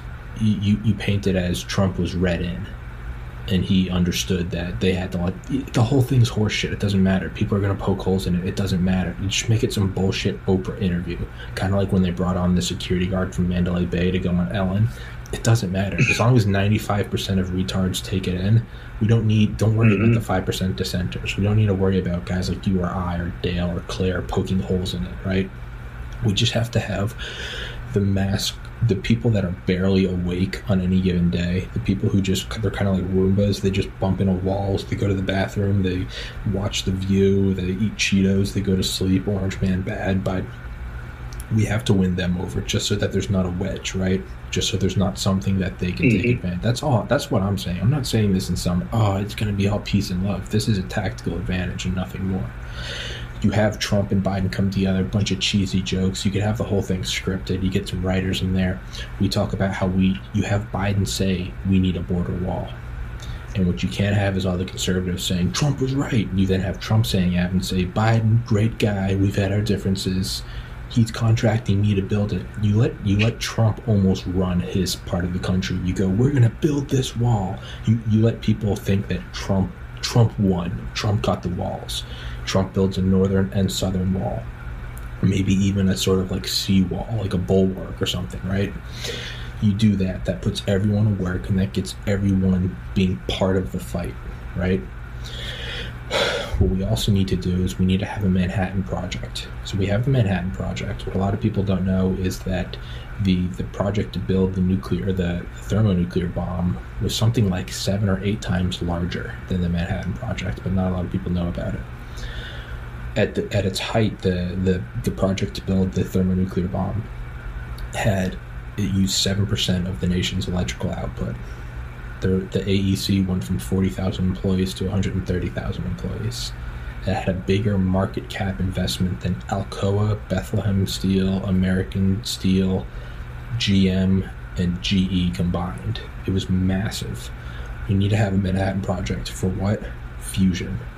We can't we can't rely on oil. We can't rely on Chinese coal or fucking whatever you know, a belligerent China, they could take out the, the oil wells in the Middle East. We need power here and at home, right? We need to have a, we need to have a fusion, uh, a nuclear fusion sort of uh, a Manhattan project. That's again, you, you're pulling everyone towards this one spot with a magnet. You got to make them all be part of the fight. So now that we have everyone starting to go from just changing your profile picture and saying China bad to getting people to actually start changing their lives, going to work on the wall, going to work on the fusion reactor. We put it right out in the middle of the United States underground with ICBM silos are. It'll be fantastic. We now have people physically partaking in the fight as opposed to just sharing stuff online. Now is the time when we have to get them to join the military or at least join the War Powers Act we have to do a physical strike somewhere in the world saying it's China. And that is what's going to get people. So, everyone that right now works for GM or GE or Tesla, there's going to be a War Powers Act. We're gonna we're gonna forgive all student loan and medical debt during the War Powers Act, where everyone has going to be on Uncle Sam's Medicare. That's how we're going to roll out Medicare for all if you partake in a company that is involved with the War Powers Act. So it's basically it's a draft without being a draft. So hey man, and you know Tommy, you work for Nike, but did you hear that GM right now it's, you know, they give student loan free, you know, they pay for housing. You go in there and you start manufacturing, you start manufacturing All of this is going towards drones. Hey kids, you want to be a defense contractor? Yeah. Hey, do you want to? hey, dude, we, we do what we do is we start pumping out propaganda. Rosie the Riveter, you know, Mhm. I'm here for my husband. You know, if you drive alone, you're driving with Hitler. Carpool, save oil, right? All about rationing and everything. We get everyone going into the factories. We're not building Sherman tanks. We're building the successor to the the M1 Abrams. We'll call it like the MX something, whatever. We'll call it, and I don't know.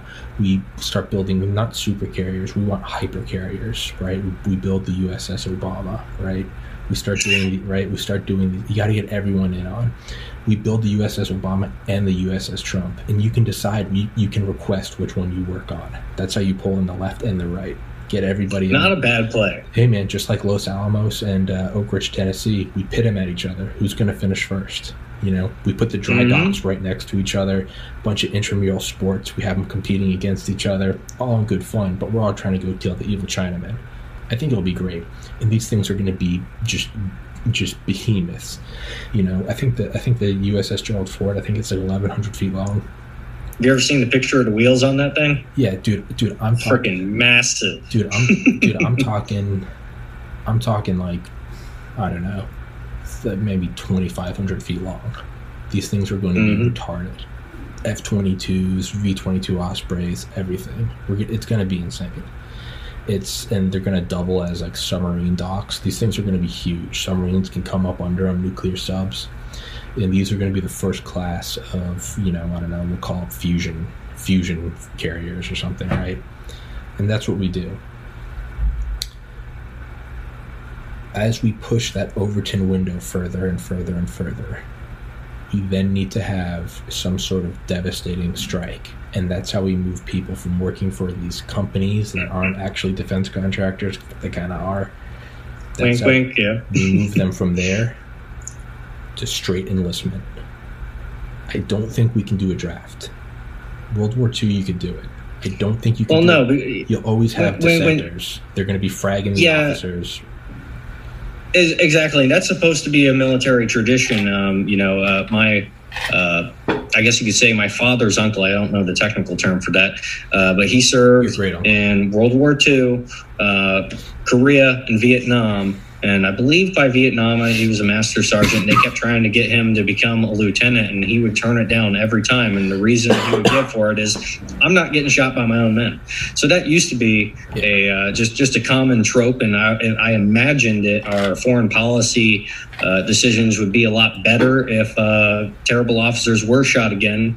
Uh, that being said, if any part of these false flags is implemented uh, by the senior deep state and all that stuff and whatnot, and they do try to draft me. Uh, don't even try unless it's at least minimum colonel. Don't don't don't come at me with that shit. I don't think I don't think I don't think we can do drafts because even in no, you, even I, in this beautifully it wouldn't work yeah, nowadays. even in this beautifully orchestrated war, I, I don't think you can do a Mm. draft. You still, do, but, but the point is, is so remember earlier when I said there's going to be like multiple tiers to this. Mm. Well, it's also becoming to a point where like you kind of have to take a job with one of these proto defense contractors. Maybe not Northrop, maybe not Raytheon, but just like you know, I was friends with this, this super intelligent astrophysicist girl in college, but she refused to go work for Boeing. She was she was a she was a hippie. That's great, whatever. What we need to do is we need to again we add these tiers. Do you want to work on the Obama or do you want to work on the Trump? You know, you Mhm. don't have to enlist. You don't have to go work for Boeing. Maybe you want to go work for Oracle. Maybe you want to go work for fucking Facebook, whatever. But these are all they're still defense contractors. I mean, what this is is we're establishing this like fascist state. But you can work for any of them, but you still work for Uncle Sam kind of there needs to be a justification for first we build the walls right? The walls we do the whole marriage between biden and trump on rogan right? Maybe crack some shitty jokes and we talk about how they're coming from the north and the south. That's where we start building the walls. When we move from the walls to we've we've skipped a step. We, how do we justify the how do we justify the mass manufacturing of, of drone tanks and aircraft? Maybe that's when we have them hit hong kong or taiwan we still don't want. We're still not. We're still not pulling human capital into it. We just want machines. How do we? How so do we another thing that, something that we can do that is also a lot closer to home. You know, because if we can talk about the Mongolia, the Balochistan, and Taiwan, all that, but at the end of the day, we need something that hits home. Yeah. And what we need for that is we already know how the cartel pipelines have just blown up ever since uh, you know our latest administration, and whatnot. And essentially, what we need there is we need to lean on um, some kind of, you know, we're going to have to have some kind of cartel informant turned whistleblower or whatever. Um, and we're going to have to have that person essentially testify of all the ways that the cartels are working with the Chinese Communist Party. And preferably, if we can have them on record producing evidence of them doing, you know, death squad activity for the Chinese Communist Party. And then if we can say, hey, these were the death squads that they were using in this country to secure farms or space or whatever the hell that they're trying to secure down there, if we can poke a hole hole and say, hey, there's like two or two of these three guys that were on this death squad over here that we caught coming into the border here. Are they working for China? If we can have, you know, essentially captured cartel members or flipped cartel members kind of testify for that, that right there, we're, we're, we're getting to something that's a little bit closer to home. And then all we need is like some MS 13 people to do a drive by, kill some National Guardsmen or some shit. And, you know, boom, we're, we're, we're cooking with peanut oil. So small scale. so let's hmm. again, I know I repeat, but let's recap. COVID, fentanyl, ISS over the Olympic Games. It's how you get everyone to hate China. Then you do the Uyghurs with the Mongolian freedom fighters, and then we offer the Biden plan where you come back to the United States, no no taxes on your trillions. That's how we pull them all back. They shut down Foxconn. If they don't, we will. So it comes back, bring the iPhone home, right? That now you're now you're getting rid of the supply chain and you're making it so we have to start having manufacturing jobs here we do something with MS-13. I think we also do something with Trudeau. Trudeau sells out to China. Yes, that's why we need a northern. That's why we need a northern wall. Um, um, and that we do the whole Biden and Trump thing. They do on they do this whole they do this circuit. They go on Rogan, they go on Oprah, they go on The View. It's really cheesy shit, but they're both getting money in the pocket. Doesn't matter. North Wall, Southern Wall, right? We do the we do the Obama versus the Trump, right? We do the giant dry docks right next to each other. These things are going to be massive. I don't know. I think we probably build them in Norfolk, right? Maybe North. Yeah, I think that's where we build them. Um, I think we also perhaps we start construction of our own canal below our border wall, so it doubles as a moat and a canal. And mm. that could be that. I don't know if that's too much work, you know. Well, you know, we have technology that can melt fucking rock nowadays. Well, we do, so we I do, don't. We do. Phil Schneider, shout out.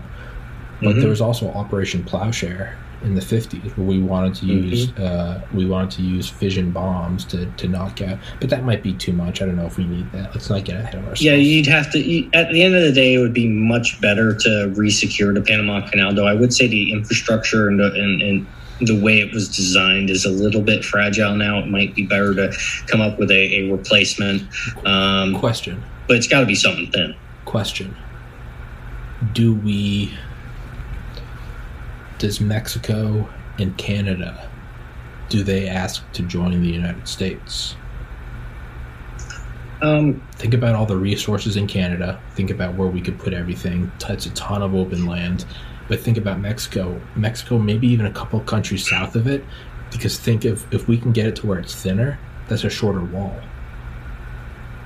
Yeah, um, is well, that's definitely, and that's one of the reasons why, like Trump's best strategy of we're going to make Mexico beat a wall, uh, not a bad, you know, strategy for that. Is that um, I don't that, know how too you much would too go. Fast? Is it too much too fast? I, I, I, I definitely think it's a little bit too much okay. too fast. Okay. And, and, now there are ways that we could like soft annex uh, Mexico, Mexico and Canada, but the, the problem is Mexico. You have so many there that are already fighting. If you force yourself to have to take responsibility for those factions, you're, you're going to be putting yeah you're going to be putting yourself in the hot water, and you're going to be dealing with a lot of messes that, you, that you'd rather have proxy elements there. Now, Canada, on the other hand, do I see them ever formally uh, requesting to join the United States? Probably not. Now, that being said, if we are using that Trudeau is on record basically saying, yeah, I want to be like China, I want to have a, a, a Chinese model of uh, you know, state capitalism. Um, if we can use the tyranny pushed on Canada essentially to get a popular, you know, as we're escalating uh, things with China, if we can cause that kind of populist revolt to where they're like, hey, why why isn't our government like? I know we don't want to be to warmongering Americans. We're Canadians. We say sorry for everything. We're polite, but why is it that the Americans are standing up for the Uyghurs and we aren't? You know, so if we kind of play that off, I don't think that we could annex Canada but I do think that we could definitely create regime change to where we would get a much more favorable um, version of Canada that's going to be willing to cooperate with us. And that's what we kind of need to do. Hell, one of the things I was just seeing today, I didn't know. So you remember that like crackhead governor of, uh, I, I think it was Rob like, um, Ontario. Yeah. So apparently his brother mm-hmm. is is now like uh, yeah. I, so apparently copy. they keep it all in the family. It's right. So it's just like you know what because the last crackhead wasn't good enough. Let's get his brother. Like you, you know that's Beer just Fest? fuck it. Have you seen Beerfest? Uh, yeah, with the boot. Yeah, yeah, yeah, yeah, yeah. It's like landfill. Mm-hmm. How they mm-hmm. remove landfill, but then landfill's long lost twin brother comes in. That's what Rob. Yes. Yeah. That's exactly what it is. Okay, so I yeah I think maybe annexing Mexico and China or Mexico and uh, Alaska that might or Mex Jesus Christ Mexico and Canada I think that's too much too fast. Yeah, and I think yeah you want to keep the general just shape of the United States propaganda purposes, we want the just the shape of the United States because that way we can reuse a lot of World War II propaganda. I mean, whenever mm-hmm. they anthropomorphize like the state, the states are per, you know the United States has a face. We don't want to change all of that. We gotta right. We got we got the shape down pat. It's recognizable. We got to keep it simple. Mm-hmm.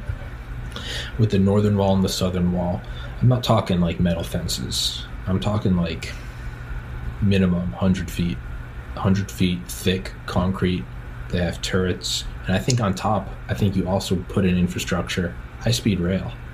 I think you put you you make these things. You put high speed rail. Maybe not. I take it back. You have high speed rail, not that far behind the wall. Straight line. Don't worry about curving. We'll just plow out all the land like they did with the autobahn.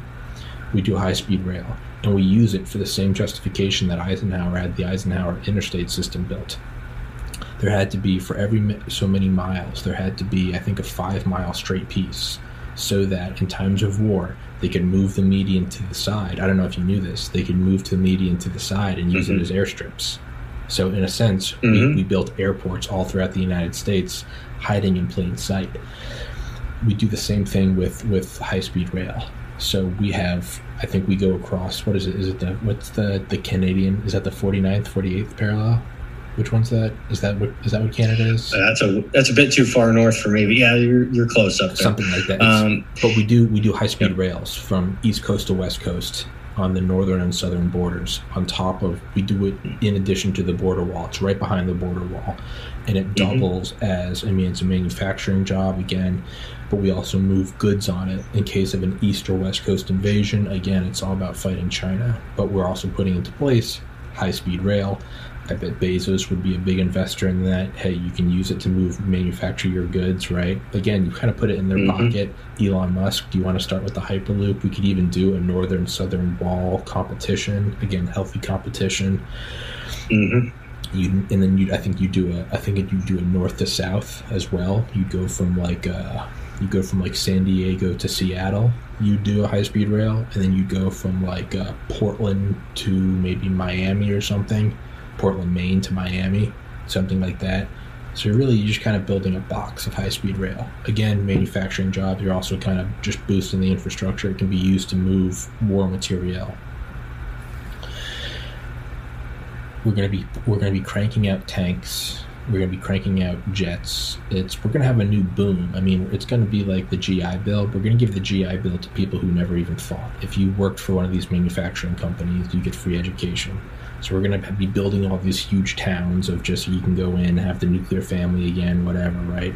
Ton of pro-American propaganda. It's going to be the 1950s part two. It's going to be insane. It's just going to be the 1950s without the racism. What we need, and with all the manufacturing companies coming back with the the, the carrot of of the tax break, right? Called the Biden bonus and with the the hidden stick of you're going to be executed in Guantanamo for being a, an enemy combatant. We bring them back. We have the competitive Obama versus Trump super carrier hyper carriers. the fusion center in the center of the United States. Space Force. Space Force becomes the new Air Force, right? We're going to have all these big single sta- single stage to orbit space planes. They're going to be the new B 29s. They're going to be gleaming silver. You can paint your whatever on the side, you know, your your busty girl or whatever. It's going to be anime girls. It's going to be it's going to be The tiger shark. Yeah, yeah. Well, yeah. Now it's going to be anime. it's, it's, it's going to be Nicki Minaj. It's going to be fucking, you know, whoever. It's just going to be Kim Kardashian's going to be painted on the side, right? And what we're going to have to do is we're going to have to enable political incorrectness again. We're going to have to have some sort of slur to call the Chinese. And not it's so not only do we foment hatred against them and dehumanize them, but we also use that as a bond to bring the United States together. We're all against them, right? So where we still That's why I love the term CHICOM so much. But yeah, we, it's all about dehumanizing. That, So- and that's the one thing that we on the right don't do that the left is very efficient at. But that's the thing is, so we'll still keep again. We got to keep the left. We got to keep them on this thing. So we can't bring back. You know, we'll still do the proper pronouns and whatever. We'll still keep that glue together on the inside, right? No white on black races, none of that. But everyone can sort of vent that latent racism that is in every human. We'll just vent it at the Chicoms. Well, we don't want to do that too much because uh, at the end of the day, our goal We, we don't want to be the in that war, yeah, at the end of the day, our goal too is to, you know, we're not at war with the Chinese people. We're at war with the Chinese Communist Party. At the end of the day, our our objective, you know, in order for us to win, to get, you know, the strategic objective that we want, which is to defeat the Chinese Communist Party, we need a populist revolution in China to want to govern themselves that will be more cooperative towards us. Yeah. And so that's why it's like I, I like the term Chicoms or um, you know or you know a lot of people like to say Chi Nazis because it's a very na- they're very national socialists and whatnot. So those are two really great. Chi Nazis works really well because what has the left been screaming for years now? Nazi, Nazi, Nazi, Nazi. Even if they don't even know what the hell National Sure. Socialist means, Sure. they know what Nazi means. So when we say Chi Nazi, uh, a you're you're disassociating from Alex Jones saying that for, for years and years and years, but you're still getting the same message across. So that's why I like Chi Nazi. That's a good point. now, what we need is right before COVID, um, Kobe Bryant died in that helicopter crash. Now, With he had thermals and everything yeah, too, you know. he had, he, had his, he, had his, he had his daughter. I mean, it was a real.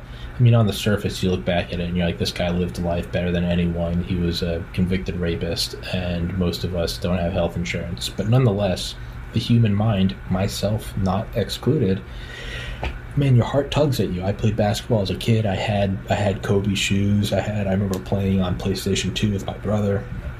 There was a lot of pulling at the heartstrings, and no one capitalized on that, which to me was just a total failure. There was everyone was pulling together, myself included.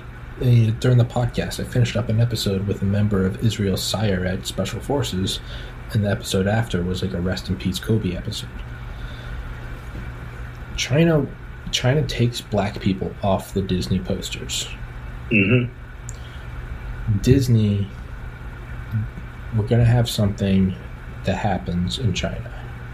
We need to have someone, and this is what I think. Unlike Kobe crashing, which was terrible, right? His daughter died with him. We need to have, while, when the, when the whole thing drops, you know, maybe like a month after the whole ISS gets shot down, and we have you can come back to the United States, you can repatriate your money, right? It's going to be a big thing, and that's going to happen fast. That has to be that has to happen with like military efficacy because we can't have China clamping down. When that happens, The Rock and and uh, who's the Kevin Hart, The Rock and Kevin Hart, two black guys. They're going to be in China when that happens, and they're going to be on tour promoting their new shitty Disney movie Beautiful. they're going to be they're going to be executed. I like where your head's at. I We absolutely. need to pull in everyone, Kevin Hart and The Rock, and I think their families. I think their families are with them. Here's the thing. I think Kevin Hart is, a, is at least slightly funny. Can we kill Trevor Noah? No, because the problem is, is conservatives we think he's a douchebag.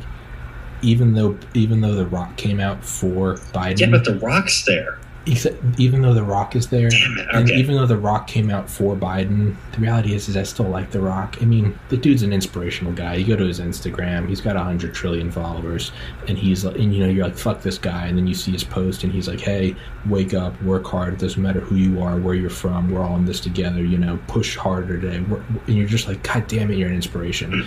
Everyone likes him. Kevin Hart, he's short, he's tiny. They do all the memes But- together. He has to. die. In general, though, you're absolutely spot on. Like, You if you can have this kind of, if you can have these kind of events pop out, and all of a sudden, all you need is some mainlander Chinese guy that's racist as hell to, you know, take out a celebrity. or There you go. we don't we don't want a random we, we don't want a random I have to disagree. We don't want a random racist Chinese guy.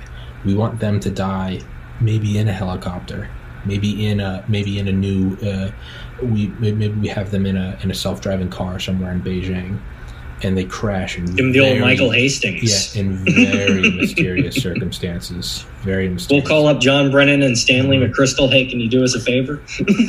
and we kill them. We want their wives back in America. We got to have the widows. But them, maybe with like their, they each have their youngest child with them.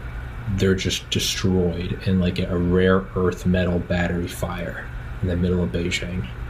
And it happens So- the same day that we denounce China and start repatriating money. And everyone thinks that just like when we showed the fentanyl and COVID, they shot down the ISS this is in retaliation for the Uyghur drop. There's the Uyghur drop. Immediately after that, we pull back all U.S. money. We can't be part of a concentration camp nation. That same weekend, this happens fast. The whole China propaganda, this thing happens slowly over years, but when it does happen, it happens fast. Mm-hmm. Kevin Hart and The Rock are there, and they die in very mysterious circumstances. We can't have them outright executed because there's too many holes to poke through in that. We'll crash the fucking car. We don't need China to do it. We'll Yeah, Stanley McChrystal and John Brennan, they'll He'll- get right on We've done this before. He'll do it. He'll do it the exact same way, and it's got to be. Not only that, I mean, they can't die on impact. They die in like a three thousand degree Fahrenheit fire. I mean, I mean, do you go full live leak? Do you have them on fire trying Yeah. to crawl out? I mean, that, that would be the ideal propaganda. But you know, there's well, there's two there's there's two bits. There's two bits, and the reason why at first I kind of wanted to have it be like an attack or whatever is just because if we can tie in the, the Uyghur concentration camp with racism on American blacks, and we can we can get those together, that that's going to allow us to get some momentum. But I also like the idea that if we time it just right, everyone's going to be like, "This is a conspiracy," you know, they were conspiring. You know, that's going to set that up in the in the back of people's minds anyway. So that's not a bad. Both both those options are, are really good for that. Um, I do think that that is a really good way that you could essentially it, just having that those events kind of tied together. That's a way that you're going to get the American activists starting to think, well, rather than just oh, those are the Uyghurs over there. It's those were could have been our those could Uyghurs over us. there. Those- right. hmm You know what I think we also do? Oh, you know who's with them? You know who's with them? It's over there to help promote Disney, and uh, we have them over there. Maybe try. Okay, this is it. So after the ISS, the Uyghurs, all that stuff, after phase one, China invites them over.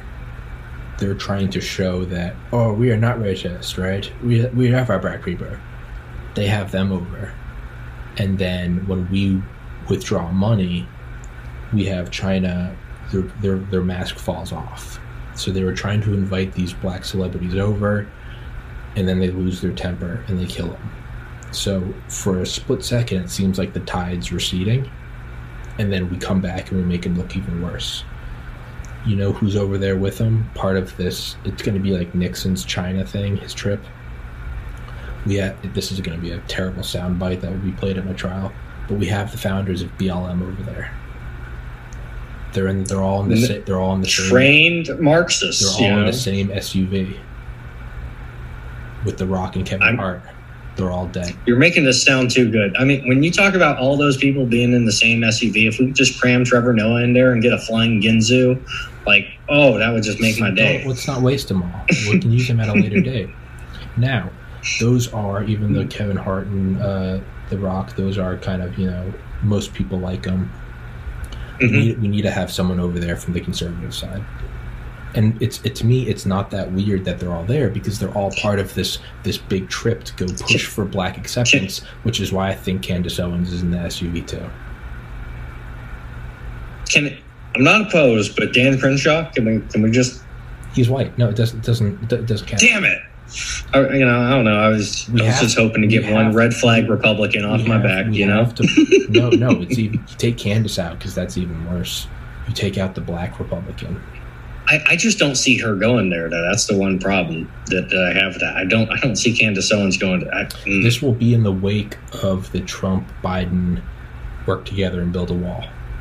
It's going to be we're going to have her publicist, who's going to be a CIA handler, be like Candace.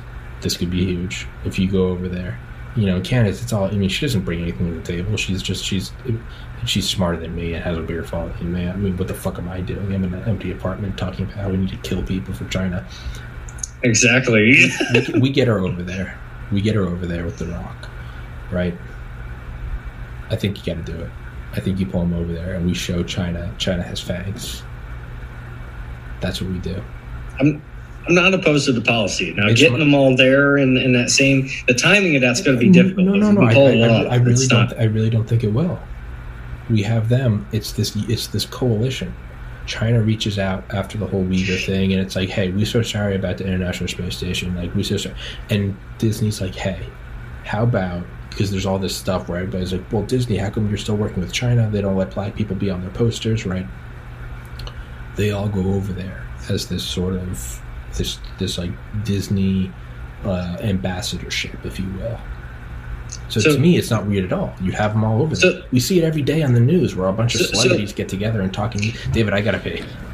That, that's true. And so there's a few ways that we can think about this. Now, I would say, and I was going to say this a little bit earlier, Disney is kind of the, when it comes to the culture war and the battleship turrets moving very slowly, uh, Disney is definitely one of the, the factions that we have to bring back to bear on our side. We definitely, uh, the same way that we got to get the intel community that runs the Mockingbird media uh, to play ball and get back in line or be dealt with, we kind of have to run that play for Disney. And I, I don't even think you need to go as far as say recruiting high level celebrities that aren't already involved in Disney because Disney's already doing you know they're what was it Mulan I believe? I think it's Mulan where they were shooting and there was a big controversy that you know they like thanked the camp guards and everything for allowing them to shoot.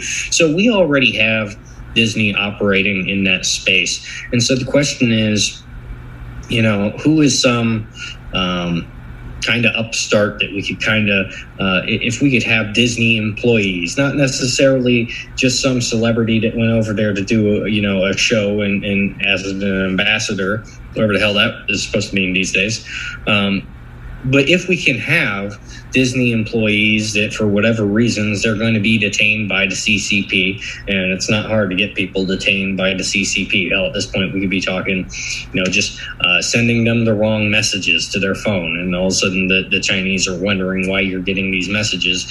You know, that's a very light way of starting that kind of contact.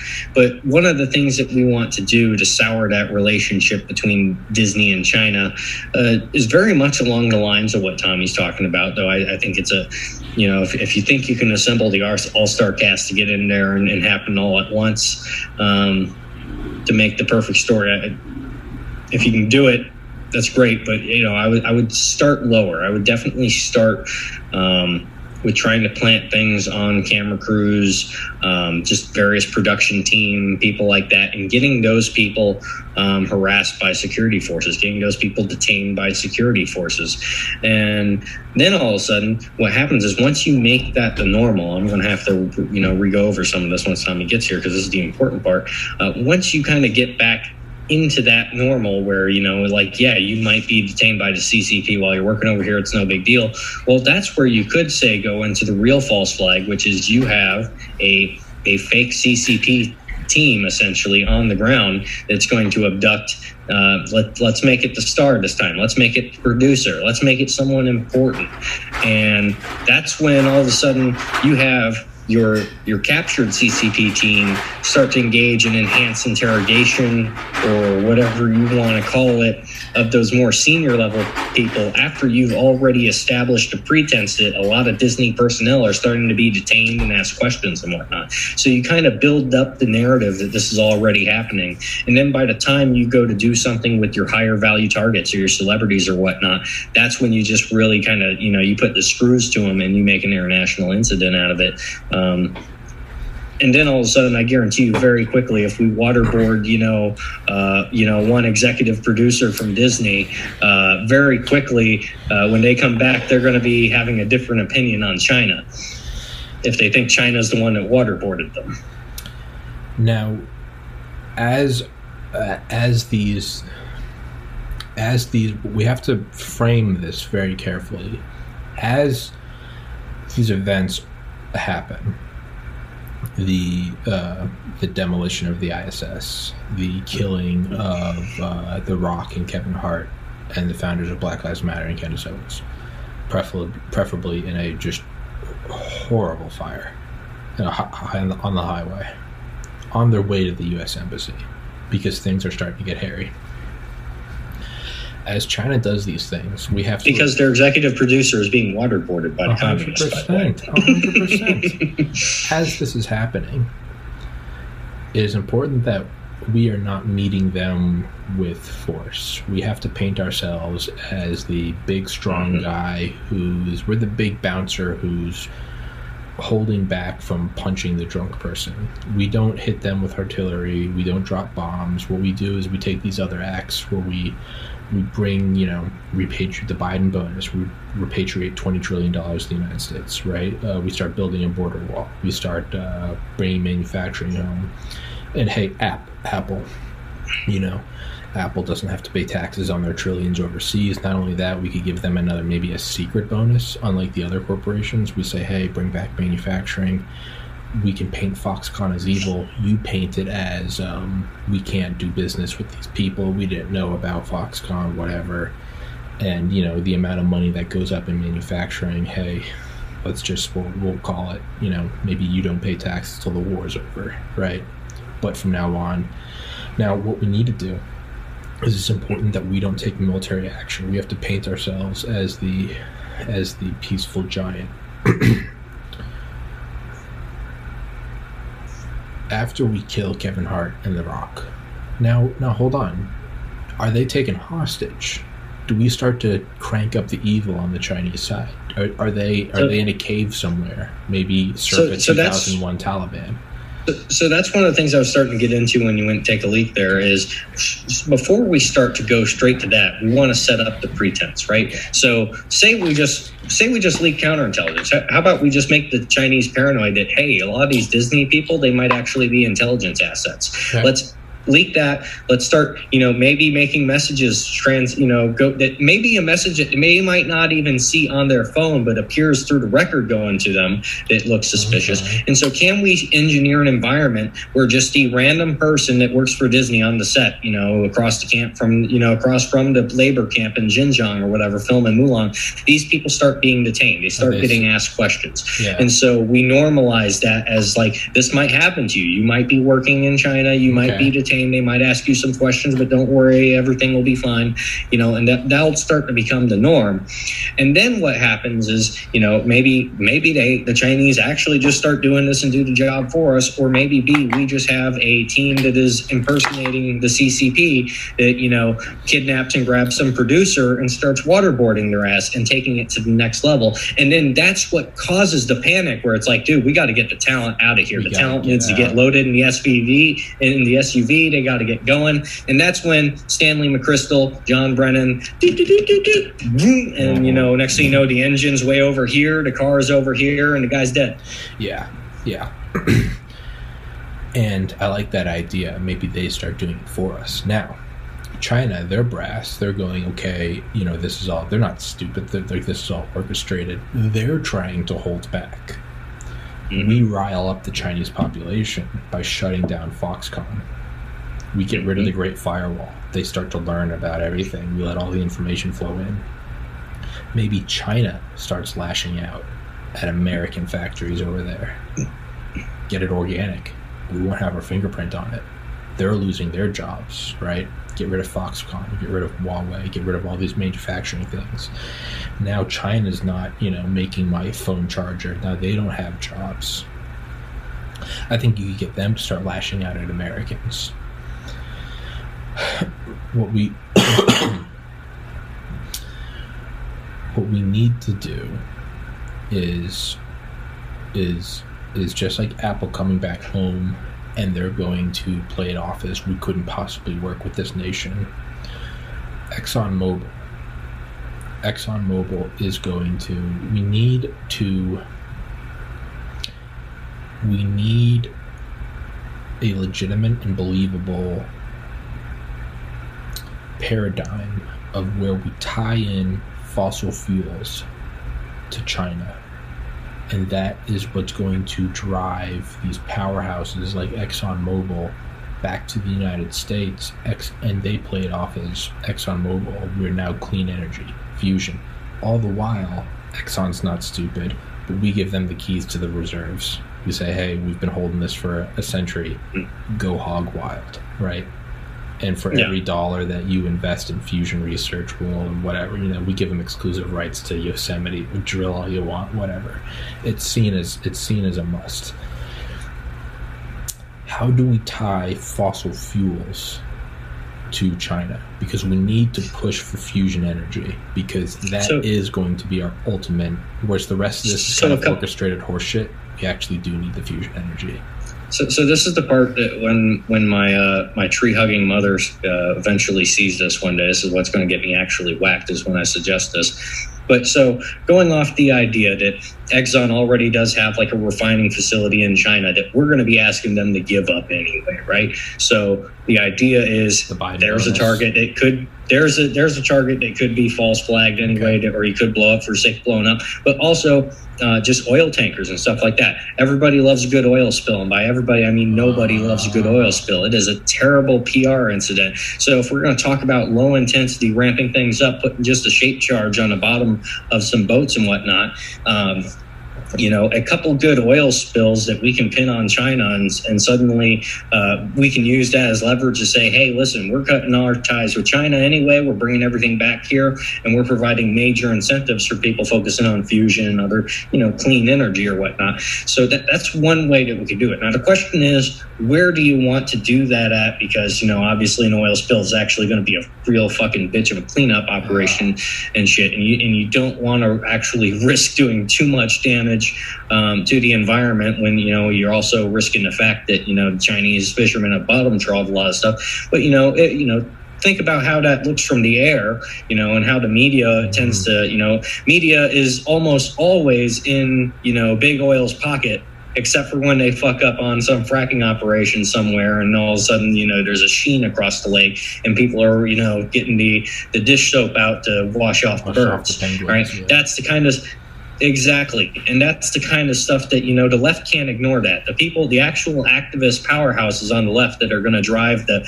the um the moral do-getting you know the uh those are the kind of people that they can't ignore that. They're going to have to go on that. So if we can tie that in with China um, and our push for clean energy, that, that's kind of two birds, one stone. So we're moving forward to these softer, tinier targets. To now, now we have now we're on board. Everyone on the mainland is the you're, working on one of the two walls. You're working on one of the four high-speed rails. Maybe the Obama or the Trump.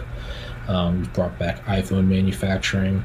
I think we resurrect the domino theory, and we say that Vietnam's not safe, so we bring back all manufacturing of shirts to the United States. Mm-hmm. Right? That's a simple, you know, low train job. United States, there's going to be next to zero unemployment. It's going to be beautiful healthcare for everybody. It doesn't matter if it works. Just fucking do it to say it works, right? We're going to be cranking out more. Fake it till you make it. yeah, exactly. We're going to be cranking out more weapons than FDR couldn't have dreamed of this, right? It's all sorts of propaganda because the media is in our pocket. We're going to be having all the creative types from from you know California, the whole. They're all going to be working on and they're going to fully believe it. They're going to, you know, the most dangerous radical is the one that knows he's right. Doesn't matter whether he is or not. Mhm. He knows he's right. So we're going to have the creative types. That whole that whole campaign they painted against Trump, right? You know, the left they always have the Mhm. best art. They always have the best visuals. We have them resurrecting the kind of 1940s fashion, right? I think we even I think we even push for that in the fuck the 30s because you know? We put military uniforms we do throwback to World War II. All the same colors. I think we push for the same haircuts. I think we push for, yeah, I think that's what we start doing. We start literally trying to emulate the Wait. 40s. Well, you know, the, the left for all these years have been crying about how they want to fight Nazis and whatnot. So why not just Bring give them the, the vintage LARP experience and we label the enemy to China Nazis and we, we- give them the we- experience they always wanted? I think we literally start LARPing as the 40s, right? You have a bunch of guys who, you know, before the China thing, I was just, you know, I was a fentanyl recovering addict. I didn't know what I was spending all my time eating Uber Eats and looking at memes. And now you have them in the Norman Rockwell painting, right? You know, thanks to the Biden buyback bill, I got my own two story house with a white picket fence, a car from Elon, and, you know, you have the crisp, you know, the wool. And I got these zipper head scalps right here. Yeah, yeah, but you, exactly. But you have that. That's that's the quiet part. But you have you have like you know the crisp military uniform, the combed over hair, right? We bring back the nuclear family. I mean, we really just start hitting on the 1940, and we also start kind of like Sam Hyde at the TEDx. Give yourself a pat on the back. What do we start doing by emulating the greatest generation, our generation of egotistical sociopaths? We start believing that we're the greatest generation get them to Mhm. start believing it. Now, I was thinking, you still got to tie in. You got we really got to paint China as just around. I mean, the campaign against Trump is going to pale in comparison to Orange Man bad, Yellow Man bad. It's going to be insane. I think China hits the Svalbard seed vault, right? That nuclear hardened vault up in the Arctic That's clever. I like because that that is that is right. That's the for everybody listening. This vault, S V A L B A R D. It's this vault built into this permafrost mountain where we have seeds of every species up there in case something happens, global warming, nuclear holocaust, to where we can basically replenish the earth. I think after we copy it, of course, we do that quietly and that's a double propaganda hit. We do that quietly because we foresaw China hitting that, and then we wipe it out, and then we let that go on, and then Biden comes out and declassifies, "Hey, we recreated it. We re- re- recreated it up in you know fucking Montana." Because our intelligence officers foresaw this, which again just makes us look that much better, right? so after we wipe that out, we have to have and that makes sense. That can kind of make sense in a mutual assured destruction. China says, hey, if we're getting ready to go to war, we're all going down. We can paint China as that. We can't be comically evil. We can't just nuke Disneyland. That's too No, but if we're if we're tying that in with like you know, say we're going to cause oil spills and try to blame that on China anyway, we're Okay. already, and then we tie in the attack that. on the seed vault. Okay. Yeah, we're we're perfectly framing it in a way that the eco terrorists of the left could never ignore. okay. And, and and that's what we really want. If we can if we can get them to fo- focus so hard on bringing the the green terror to China rather than here, uh, we will go a lot farther in this Okay. conflict. I like it. As we strip away Foxconn and other manufacturing giants from China due to the, the, the, the Biden bonus buyback, after we viciously murder The Rock and Kevin Hart, is they they need work. So not only are the Chinese going to start lashing out and start attacking our targets for us, the defunct ExxonMobil oil rigs and everything, kind of FDR and Pearl Harbor, just leave them there, get rid of security, tell Dr. Dale to head home early, right? Yeah, take the aircraft carriers out for a spin. Yeah, right. what we need is is they're going to start looking for their own work again, and we already know that China poaches on other individuals all around the world, as far south as like South or as far away as South America, fishing fisheries. Right? China Mhm. needs. They're going to start upping their whaling because they need jobs, and we can again we paint them as that. So not only are these these oil slicks, but in the oil slicks you see these Chinese ships whaling. I mean, yeah, and well, it's even be, worse than that even worse than whaling is what they're already doing. Bottom trawling does. I mean, if you if you study, I don't know if you ever did much with marine biology or anything, but if you study how long it takes for coral to grow and how fragile coral is, when you combine that knowledge with how bottom trawling works and how the Chinese tend to do bottom trawling, which is they don't give a fuck, they're taking everything. Right? They're taking the kitchen goddamn sink with them when they start doing this. That kind of damage, they're already doing it out there. So uh, you know, and you'll hear this in the lefty circles. You know, they are kind of pissed about it, but normally, you know, they're they're so ADHD, you know, they can't really focus on any one thing. But that's the beauty. We hit the seed vault, cause the oil spills just nonstop. China's killing the earth. China's killing the earth. China's killing the earth. If we can just keep throwing that message out there, back to back to back to back, and just keep their focus on it, that's how we get them pissed off at the China Nazi more than you know the Orange Man or whatever their you know their hatred of you know Western civilization is. Mm. And we just have to we just have to 100% keep pulling at their heartstrings and make sure that no matter what what's going on that day, hey, China killed a penguin today. Yeah, yeah. Now, do we sacrifice uh, Seoul, Seal?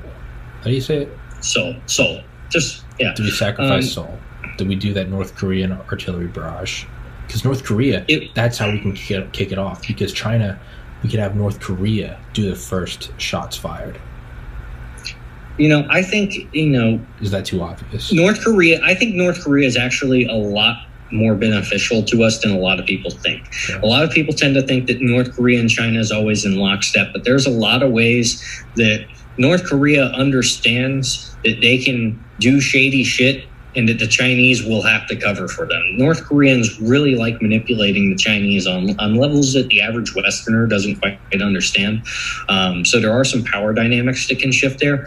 Um, I don't think that sacrificing uh, South Korea, just because we're, we're already we're putting we're definitely whether we want to or not taiwan's already at risk. So let, us not let's not risk more than we have to when we already have a solid presence there. And there's also the fact that while i don't think that we're going to see the reunification of the korean peninsula or the north koreans becoming our friend all of a sudden that's not going to happen so much. But when you saw the way relations kind of work between uh, us and the North Koreans under Trump, it, it, it, it, that's where it became a lot more clear. To you know, it's still kind of esoteric to look into and see how they work against the Chinese and manipulate the Chinese. But we started to see that come to the surface a little bit when they started to feel like they got a fair shake with Trump and that they could work with Trump.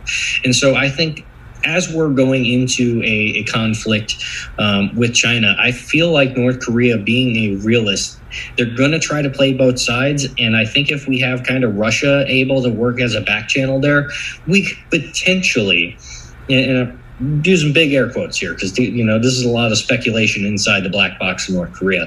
But I think that they would be a lot more willing to play both sides and a lot more willing to act as kind of a buffer state than most people think that they would. Because at the end of the day, their goal is survival just like anything else. They don't want to necessarily do anything that's going to risk getting them imploded. Um, so I think that's a lot of ways that we could play on the Koreans there, um, and I wouldn't advise trying to get Seoul wiped out for that. Just because if we if we lose Taiwan by you know even if by our best efforts we don't intend to, let's assume that it could happen because it's that close to you know the enemy empire. So I don't, you know, and we're also the island chains are at risk too. So you know, it, it's good to have that kind of as a backup. And I'd much rather um, be kind of playing through India, Tibet, through Mongolia, and through Balochistan. I'd much rather be using uh, and leveraging Pakistan, which is also a nuclear power, to try to get them on on board by saying, "Hey, we can either uh, fund regime change and recarve up the map, and we will make." Balochistan, uh, an independent buffer state that's more friendly to India and against China, uh, and and you would lose one of your favorite regions, Pakistan, or you can drop all this pro China shit and you can get on board with our uh, plans for the region and that would be a, a, little bit more of an efficient way of playing ball because the problem with the Pakistanis is, you know, um, you ask anyone that's had to deal with them, you know, they're kind of they're working for everybody, sort of. They're not really loyal to anyone. Um, and we've never really had an administration that has understood just how cunning they are. Um, we tend to underestimate them, as I've said in previous streams. You know, we tend to think of them all as uh, you know goat herders and whatnot, and we forget that a lot of these people are like Oxford-educated sociopaths. So, you know, focusing on those kind of areas on over how to manipulate China, while just kind of, I would keep Korea a, a very I, I would say simmer it a little bit. I would not want to kick off the conflict from Korea or utilizing Korea. I would like to ideally try to maintain neutrality and keep them playing both sides and give them the ability to say, hey, you know what? If you're working with us, or even if it, it doesn't look good to work with us, we'll have you work through the Russians. We'll work with the Indians. The Indians will back channel to the Russians. And, the, you know, if we could do something like that and give them that opportunity, I feel like they'd be willing to take it. What about students abroad? Um, you know, if you if any of us were to go to Vietnam today just of, to go diving or on vacation, it would be very interesting to see how to to see how the security services follow us around, wondering whether or not we're intelligence. Bunch of white. But that being said, bunch of white Vietnam likes us right abroad. now. Mm-hmm. That's that's um. Those are some chips. you know we're in NGOs. Those are some chips that we could execute right? Exactly. Um, you know, as I, you know, going back to what I was saying, I, I want to say the, the, first podcast we did together, NGOs, being able to bring in um, these green commies and essentially using them as training camps overseas and whatnot. So if we have our, our white students traveling abroad, we're pretending to be progressive socialist communists and whatnot. And uh, maybe we are trying to work with the Chinese and we're trying to get them to reach out to us because deep down, we know if we manage to find an nice isolate a Chinese intelligence officer. Well, guess what? There's supposed to be a bounty on Chinese intelligence officers if we can offer them up to the U.S. intelligence community. So that's a lot of ways that we should be infiltrating, you know, and, and we're also we're behind the ball in this. A lot of these NGOs, a lot of these kind of gap year student programs, they are already infiltrated and run by the Chinese anyway. So we should definitely be getting ahead of the ball of putting assets into those, monitoring those groups, finding out who is compromised by China, who actually willingly works for China, and who the handlers are. So that way we can start wrapping those those cells up and co-opting them to lead the Chinese to think that we're running a progressive NGO kind of operation when really it's just a honey trap, and we're trying to we're trying to catch whoever comes from their belt and road to put some money in the bank. We need we need the Dalai Lama burned alive. Great optics. You know, it, it's actually. This isn't an accidental car crash with Kevin Hart. This is this is broadcast broadcast to the Chinese people and thus the world. He's like that, uh, what the burned. Jordanian pilot that yep, was shot down exactly over Syria. that was burned in the cage. Mm-hmm. Yep. Dalai Lama burned alive. You know, you combine that with the oil spills and all the green, burn, you know, burn, burn alive, mm-hmm. and they napalm Tibet.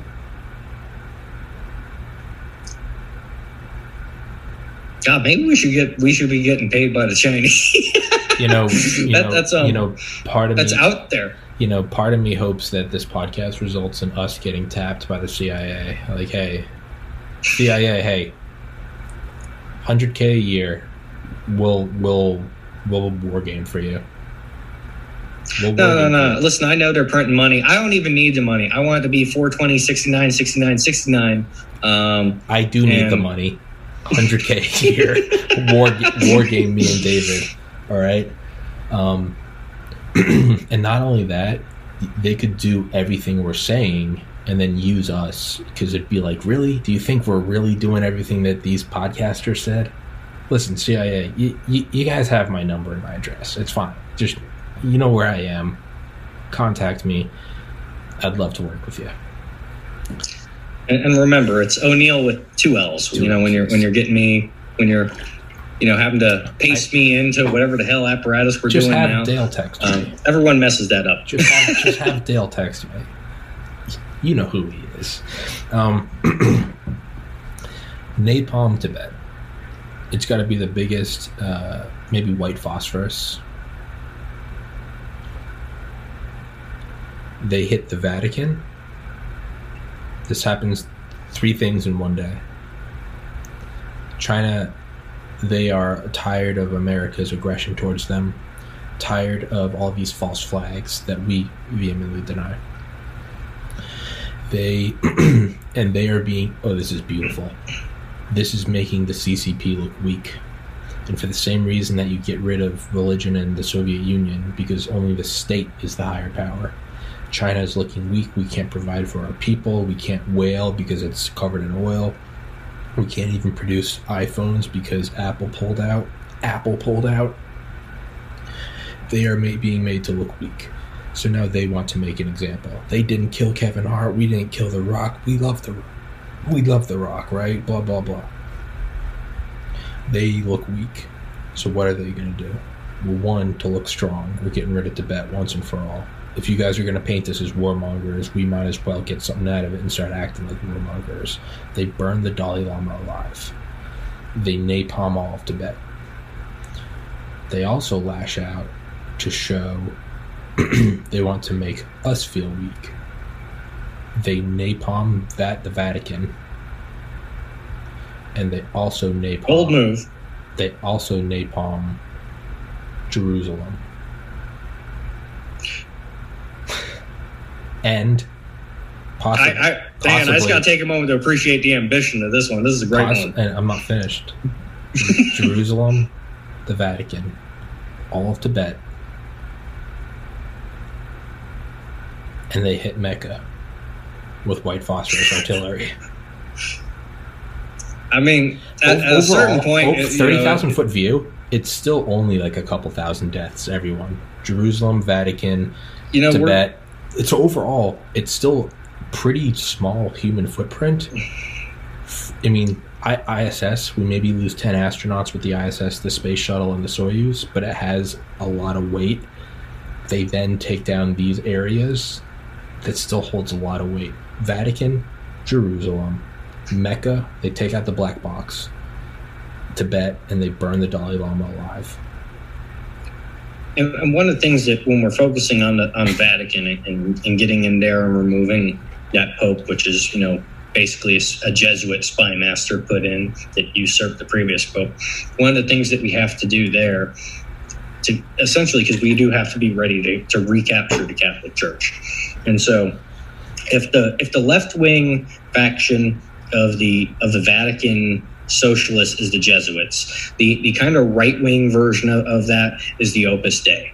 Okay, they're they're going to be the the folks that you know the uh, the Catholic Knight of Malta Erik Prince is going to be more sy- sympathetic to and whatnot. So if we can essentially have that kind of network assembled and then essentially you tap into say your old school operation gladio style networks that are say pissed off over the fact that chinese police officers have been uh, coming over and working with italian police officers uh, that they kind of have these little exchange programs going on and whatnot. And you have this increase of mainlander chinese tourism coming over and clashing with the local culture and whatnot. From there you can kind of escalate that into terrorist attacks that lead to fire bombings and whatnot. And that's where you can kind of get that play. And hopefully either just straight out remove um, your your Jesuit operative slash spy master and have them replaced, or even better, if you can light them up like a Jordanian pilot, fuck it, light them up and smoke.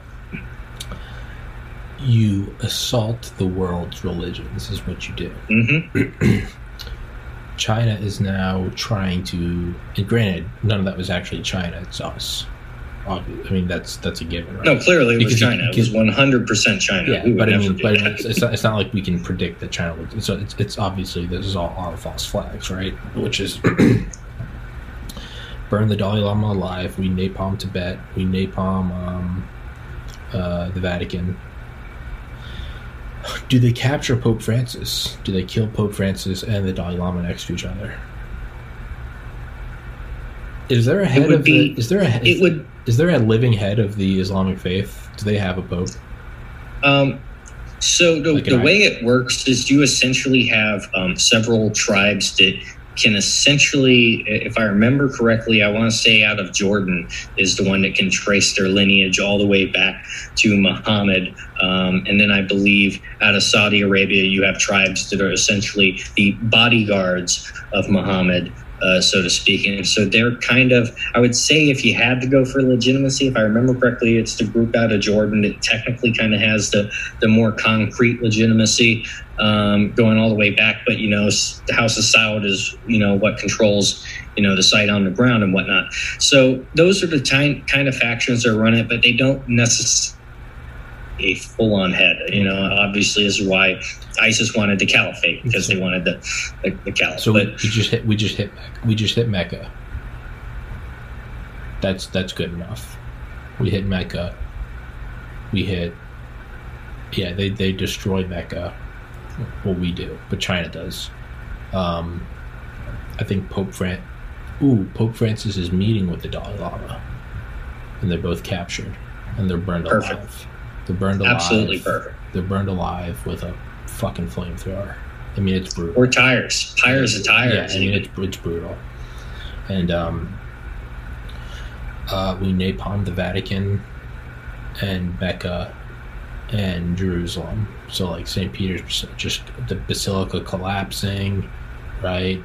Um, you just all that imagery, right? Kind of like Notre Dame on fire, but times a thousand. yeah, and the, yeah, Yeah. church going on in France that that actually The that hit pretty big. yeah the maybe the the wailing wall maybe we have that just like being destroyed by artillery i mean we really you know we we this now the iss mishap looks looks like child's play this is Mhm. it's bad now but it's still overall in the grand scheme of like world war a couple thousand It's just setting up the it's just setting up the board, It's really. Yeah. nothing. yeah Mhm.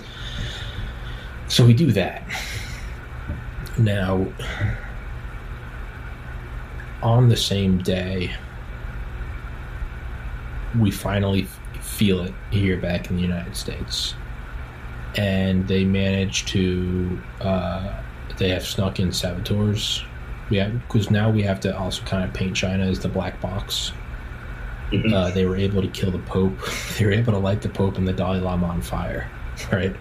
Um, they were able to take down a lot of Jerusalem uh, completely. They burned the Vatican to the ground. There's nothing left. Um, they, you know, they destroy uh, Mecca. The black box, the Kabbalah or whatever it is, it's shattered. It's just shattered. Now it's loose linked sink ships. There could be a Chinese subversive behind every corner. Report your suspicious activity to your local bullet And, and do you know how we do that?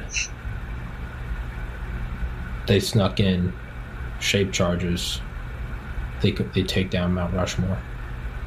You could even do something uh, smaller scale than that. If you Uh, look at like oil fields and whatnot Mhm. out in Texas, No, you this- could take one is- this RPG seven. This is Hearts and Minds. Mount Oh, yeah. Mount Rushmore. Done.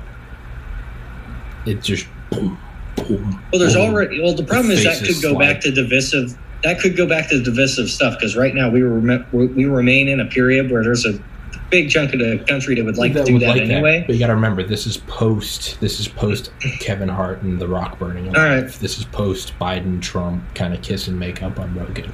This is at this point we're slowly. This is we're already doing the 1940s aesthetic, right? We're already getting back there. We're bringing back conservatism. It's women start cooking again. It's great. It's fantastic, right? Oh, that'll never happen. no, no, it's coming back. It's coming back, and um, that's what we start doing. So on the same day that Jerusalem and the Vatican are taken down, on the same day that Pope Francis and the Dalai Lama are just burned to fucking death, is they take down Mount Rushmore.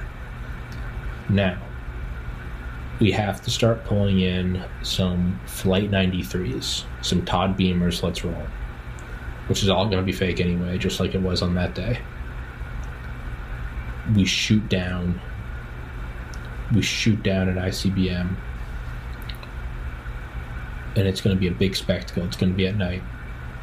But the re-entering MIRV is going to be taken out.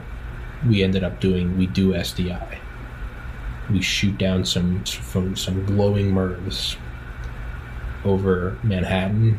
I mean, you got to do. It's got to be a lot. It's got to be. So we look weak for a second.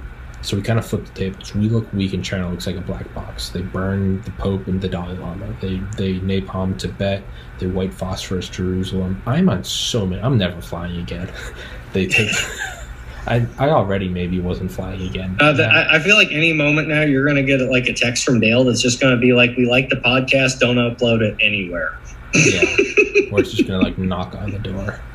Yeah, fucking the internet guy's going to come in here. I'm going to be like, "Are you from Comcast?" He's going to be like, "Yeah, from the Langley branch."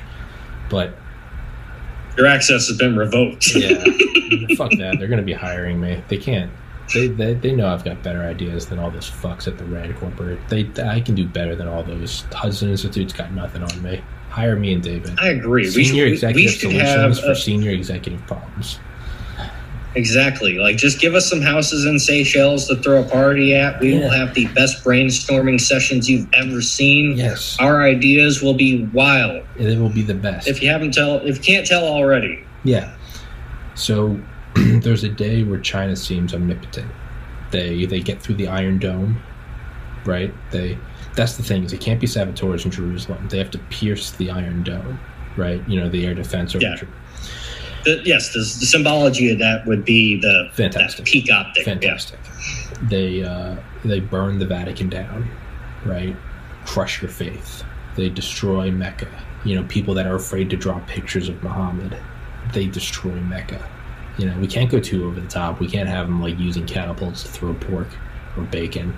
That's too much. They'll know it was America. Yeah, that, that that's that booty gag Knights of Malta yeah, stuff. That's too, that's you know, too, and that's where they like to like throw yeah. you know rotting cow carcasses at people with trebuchets and shit. You know, that, you know, too obvious. It's two Knights of Malta. Too, we don't want it's that. It's too comical, right?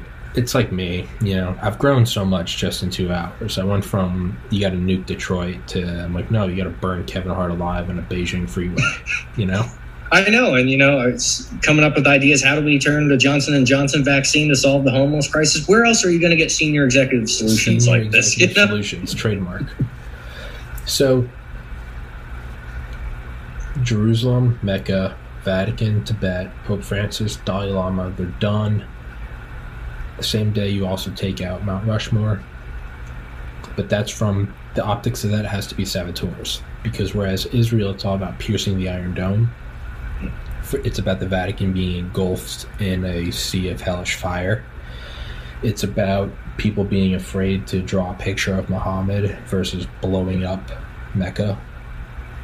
It's just think of like pieces of like rubble everywhere, like the black box just strewn everywhere it's all about so America. It, it, wouldn't have the same effect if they bombed Mount Rushmore. That's it's whatever. America. Yeah, no, and we're, and we're trying to cultivate that that atmosphere of there's a subversive lurking. You know, we need to be on the hunt for the China Nazi operative. So yeah, we want the saboteurs. If you see something, say something. Exactly. I mean, you could even get into some. I mean, I mean, we could even get into some like you know subconscious psychology. You know, it's like keep your eyes open for those that have their eyes closed, right? And it'd be the Chinese, right? The you know the tight eyes. It would be all. you really start getting into. I mean, we're going to war.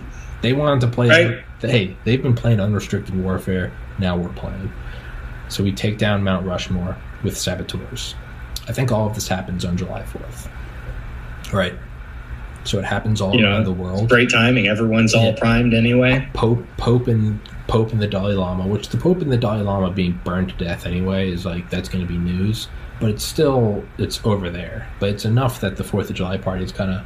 Well, did you get? Did you hear about this? Everyone's going to be drunk. fucking nuts. Everyone's man. drunk yeah. and barbecuing. You kind of got to cut through. Um, oh, they they you know artillery hit you know the Middle East. You're gonna have a bunch of guys being like, yeah, You'd be like, oh no, they also hit Jerusalem. And it's gonna be wait, aren't those our allies? And then it's gonna be, oh fuck, they took down Mount Rushmore. Now people are gonna think. Now after they take down Mount Rushmore, we shoot down some ICBMs.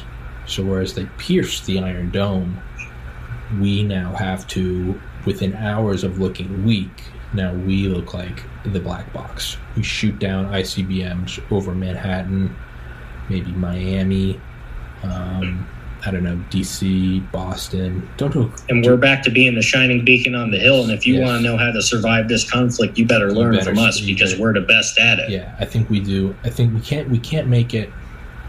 Okay, hold on. We have to go 9/11. I'm never flying again. We have to go 9/11, in that we are the shining knight on the hill, right? We we shoot down the with directed energy weapons. We take down the ones over. We need nine misses. One gets through, and that's how we lose Detroit. Does that is that? But do we want to pull on nuclear weapons? We might be blo- we I- might I be think- blowing our load. I, I think that there's there's ways that we can get the effect that we want without having to go nuclear. We can definitely listen. I'm not saying that we can't blow shit up. We can definitely blow shit up. I just don't think that we have to make it a nuclear situation. Okay, okay I agree. Maybe. Okay, maybe they're maybe they're just conventional warheads. Maybe okay, maybe not ICBMs. Maybe we'll save that for later. Maybe just Or maybe maybe maybe, maybe the. Chinese were trying to reverse engineer our, our idea of rods from God or something like that, and they were getting ready to upgrade to a new system anyway, and they were like, you know what? Let's just fucking drop these telephone poles. Okay. Okay. Now, now, I'm, I think I'm. I think we need to start maybe walking this back because we've gone from no outright war to outright war. We Mhm. can't do that. Dalai Lama, Pope, Jerusalem, Mecca, Vatican, Mount Rushmore, um, and they try to do the Statue of Liberty, but because some Americans saw something and said something, they were stopped. So That's our And- flight ninety. and the other- That's our flight ninety three. and and, and so going back to the, the COVID, my idea about basically like using the Johnson and Johnson vaccines too, as we're ramping up the what we're going to be dropping uh, into the hands of say our Mongolians or Balochistans or whatever about what's happening to the Uyghurs, as we're getting ready to do that, we want to create this atmosphere where guess what we just had a bunch of people a bunch of immigrants die in a camp somewhere because they got the wrong vaccine or whatever and then we basically leaked the playbook of like hey guess what it turns out these guys running this whole cdc operation or whatever the hell you want to call it they just ran China's strategy and essentially just ran a concentration camp on U.S. soil because they were too stupid to realize what was going on, or they were in bed with them. And if we're having that kind of development, we're kind of making that that play out to look like that, and we're using their own um, authoritarian methods um, that they've instituted into policy now to start to ramp that up and make people feel that at home. Then when we drop, hey, guess what? This is all what they're doing to the Uyghurs. These are all tactics, techniques, and procedures that have just been to kind of watered down, fluffed up, and, and, and sent to us. And, and so if we can kind of link that together, that's how we can kind of start to build that the um, the desire for that conflict because that will have already have been the soft kill happening on U.S. soil and, and getting people more interested in what's going on over there. Okay. Now, this will still all look like kind of general terrorist attacks as opposed to an outright Mhm. war invasion, which. That's how it's going to look, no matter how. That's modern warfare, unfortunately. Yeah, yeah, yeah. Well, what I mean, yeah, there's going to be no. Again, yeah, there's going to be no mass attacks on U.S. cities. It's going to be. It's going to be they're going to do these. This they want to show they're in charge, right? This is going to be after this Svalbard vault. we need we need something china has to um, on that day i think that's the day they invade taiwan is that is, is that the day we we bust that nut do we sacrifice that Uh, cow It's going to be hard. I, I wouldn't. I wouldn't want to say that we sacrifice Taiwan. The other problem there is, you know, it's like, can do we know when we're going to be able to force them to? Like, we can. We know that Oh, yeah, we can provoke fuck i forgot Yeah. that's true yeah, we, we, we know that we can provoke them. Uh, there's a lot of things that we can do to provoke them, but you know, can we get them to actually It's do true. that? Honestly, I would I would say right now, um, and this is kind of like the the double in psychology. If we're sitting back right now, just kind of going by the policy that we're currently operating by, we're likely to see China push for that sooner rather than later. And my bet, you know, putting my money on the table from how my understanding of unrestricted warfare, if we were to start to push back and start to escalate even false flags and, you know, oil tankers and whatnot, um, they would be deterred from invading Taiwan. And ideally if we can if we can keep that because at the end of the day we still need taiwan for the rest of the war okay we're just talking about starting the war we got to finish it too yeah.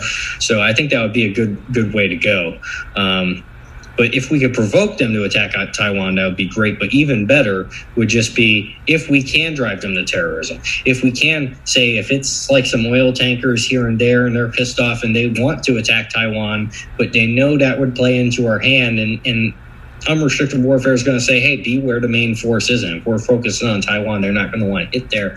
And then that's where it starts to provide the plausibility of, well, now the Chinese, they can't directly engage with us here. So they're going to be looking for indirect ways to sponsor maybe a proxy here, lash out over there. And that's where they could lose control of some of their operations. Some things could spiral out of control. And next thing you know, some incredibly wild shit like, you know, the Dalai Lama and the Pope getting burned happen yeah. because you know they were propping up some red guard proxy element trying to get back at us and they couldn't control what they were doing. Yeah. No that's non-negotiable. Those two have they're they're done. They're getting cooked. That's just I, I that's something that we can't negotiate on. They're done. What we need are continuing attacks on the innocent. We're going to hell. We need continuing attacks on the innocent. Now i think paris city of love but there's not a lot of is there is there a tactical advantage to Paris? Maybe a neutral country, maybe China. There's some sort of movement. Or what are these other hubs? Right. So we've got Svalbard Seed Vault. Right. We've got these religious spots. We got the Olympics. We got the ISS. The theme is international. So now so let's keep the UN is so, in America. We can't hit the UN. We gotta. Are are there other? What am I missing? Are there the are there are there other international centers for things? You know, maybe um, city City of London and Hong Kong. So differentiate, you know, just so everyone's uh, familiar to the city of London and London are not the same thing. The city of London is basically Wall Street before we had Wall Street. Yeah. And when you consider the deep financial ties between Hong Kong and what was the British Empire and whatnot, and the way that's being treated now, Hong Kong is a less strategically relevant flashpoint. It's not necessarily that we need it for the war effort as much as we would need Taiwan per se. But it is still a major financial hub that a lot of people, guess what? If you're an international international businessman or whatever, you've probably had layovers in Hong Kong. You've probably spent some time in Hong Kong. You probably have some friends that live in Hong Kong. You know, so that's something that kind of everyone's a little bit familiar with. That's kind of like what is supposed to be the neutral space of the area. And if we could essentially really turn the screws on that and we can make their forces overreact and cause more damage there than's needed that's one thing that we could do to play up and force the british to come to our aid a little bit more. Okay.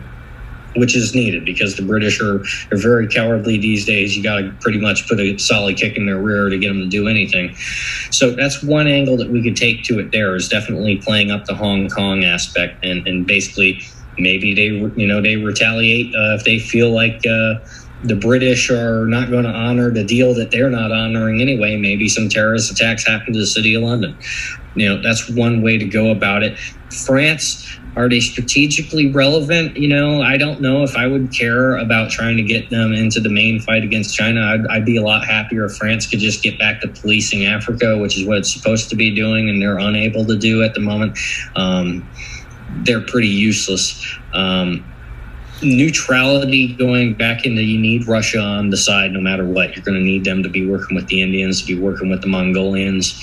Um, and, and working those angles. But you know, if we can think about a a large target that is going to get the world, you know, the kind of the, the, real question, and everyone's asked this question at some point, the German question: What the fuck do we do about the Germans? I've, I've, um, because right now, this part of my presentation. Go ahead, go. All right, uh, go ahead, go for it. Well, uh, I, I, set you up then. Yeah, you did perfectly. well, what I was going to say is, um, is is they try to take out uh, Ramstein Air Force Base because right near there is where we have a level one trauma center, which is where all U.S. casualty casualties go to from anywhere in the Middle East or Northern Africa. They all go to Ramstein. Actually, I think anywhere in Africa or the Middle East or the Asian continent, they all go to Ramstein. From Ramstein, you go back to the United States. That is where it's our biggest air base, I think, outside of the United States, bigger than the one in Okinawa and that's also where we have our, our level one trauma center. It's one of the best in the world. That's um, Delta Force. You get injured, you're overseas, you're there. That's where you're stabilized. China, in their ruthless, unrestricted warfare, wants to take out Ramstein. I don't that think would be I don't a think good we way to do it. I don't think we can lose Ramstein. I think we actually need that. But Yeah, so we would definitely have to think about an alternative first. But they tried to hit us with some uh, their Dongfang, maybe hypersonic missiles. We Iron Dome that shit. Some go off target, and you take out maybe a, a nearby village or city of Germans. Get some German casualties in it. Yeah. That's t- now I don't know if that's wanna- if that's the answer you were looking for, but that's the only thing I've been able to war game over the past couple of Yeah. days. You aim for Ramstein So- and you miss. No, so that's actually exactly what I was looking for Nice. because the, the biggest question is because you know we know the we, we know the French are cowards um, mostly these days. We know the Brits are cowards mostly these days. We know the only people that really have the balls to pursue anything is the Germans, and the problem with the Germans is they never pursue what you want them to pursue. Yeah. So we have to hit them in a way that makes them question their ties with China. And that's the biggest problem right now is we have Angela Merkel, who is a goddamn Stasi officer who has a fashion sense very similar to Mao Zedong, uh, essentially running Germany. And via proxy, they're running everything from France. I mean, essentially Macron has to call her up, you know, and, and double check, uh, running everything from down to Greece. And there's another important uh, you know, kind of a small spot to think of that most of us aren't really thinking of as we kind of have this uh, resurgent in Turkey, which Turkey still has the NATO Article 5 guarantee, which would terrify everyone right now. But there's all kinds of, just as we're finding offshore LNG everywhere, Greece is a major up and coming spot where it's like, guess what? They've now realized that there's a bunch of LNG off their coast. There's going to be a lot of people trying to develop that. There's a lot of German interest in that now because Germany has been bailing out the Greeks forever. And if you know the old Greek joke, it's about the the police officer, the the mailman, and the school teacher that all brag about how they don't have to pay taxes and they found all the best ways to get out of paying taxes. They're all public servants, but you know, but that's that's Greece for you. And so the question is, how can we compromise? Not just you know getting a small. Um, a symbolic target in Germany that forces um, the Germans to rethink things politically on the domestic front too, but also how can we look at their targets that they're looking to develop overseas, their um, financial interests in Greece and whatnot, and how can we make those those areas feel threatened to where China has to become their target the same way it's becoming our target. And if we can kind of pivot the Germans into that fighting mindset, it's going to drag the rest of the, you know, the limp dick Europeans along with them. Okay.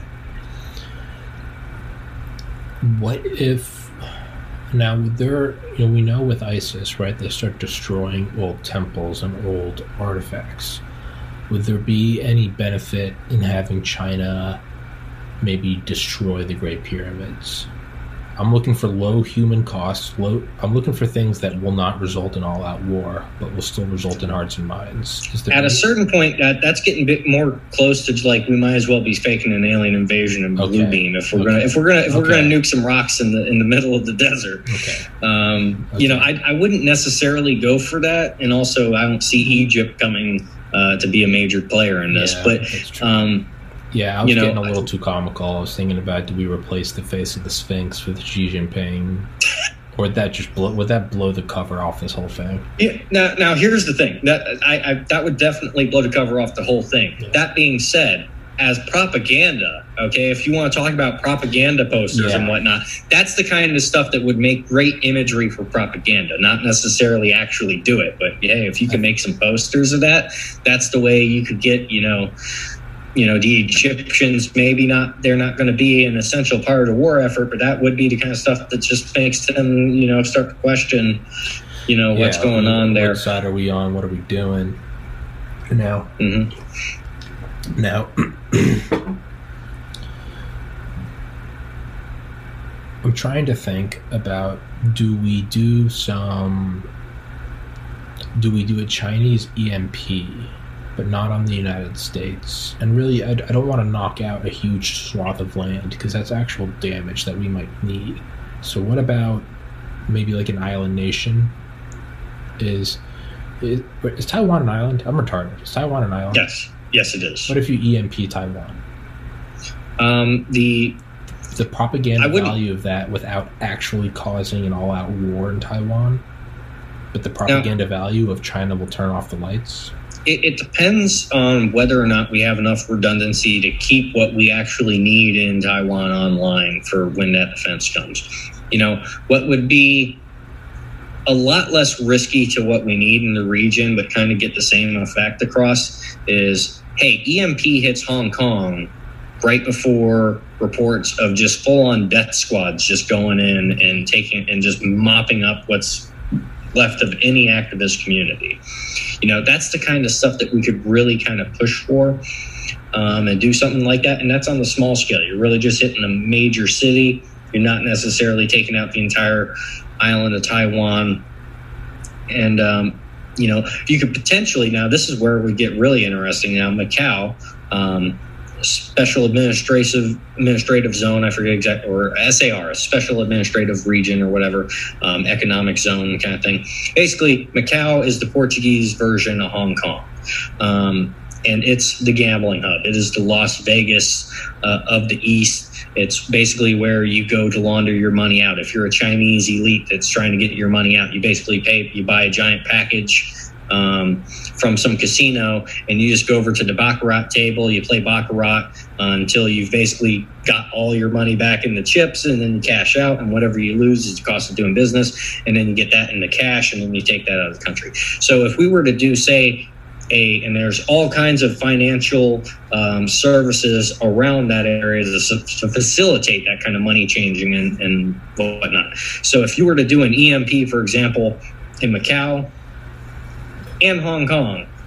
And then all of a sudden, maybe it's the CCP, maybe it's not. But you have, you know, death squads roll around and start whacking activists and whatnot, you know, as the EMPs out. And, and that's where you start to have a bunch of low intensity um, kind of terrorist attacks start to happen. That's the kind of stuff that would seriously not damage what we need strategically in the region, but it's going to make everybody with money in the region shit their fucking pants and wonder what the hell's going on. It's a very good And- point.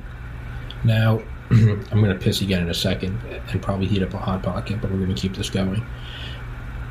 I want to think about so when I when I finished the Exxon Mobil book the other day, there was a part about World War One and how they seized uh, German ships in U.S. ports. Do we see? Do we have them?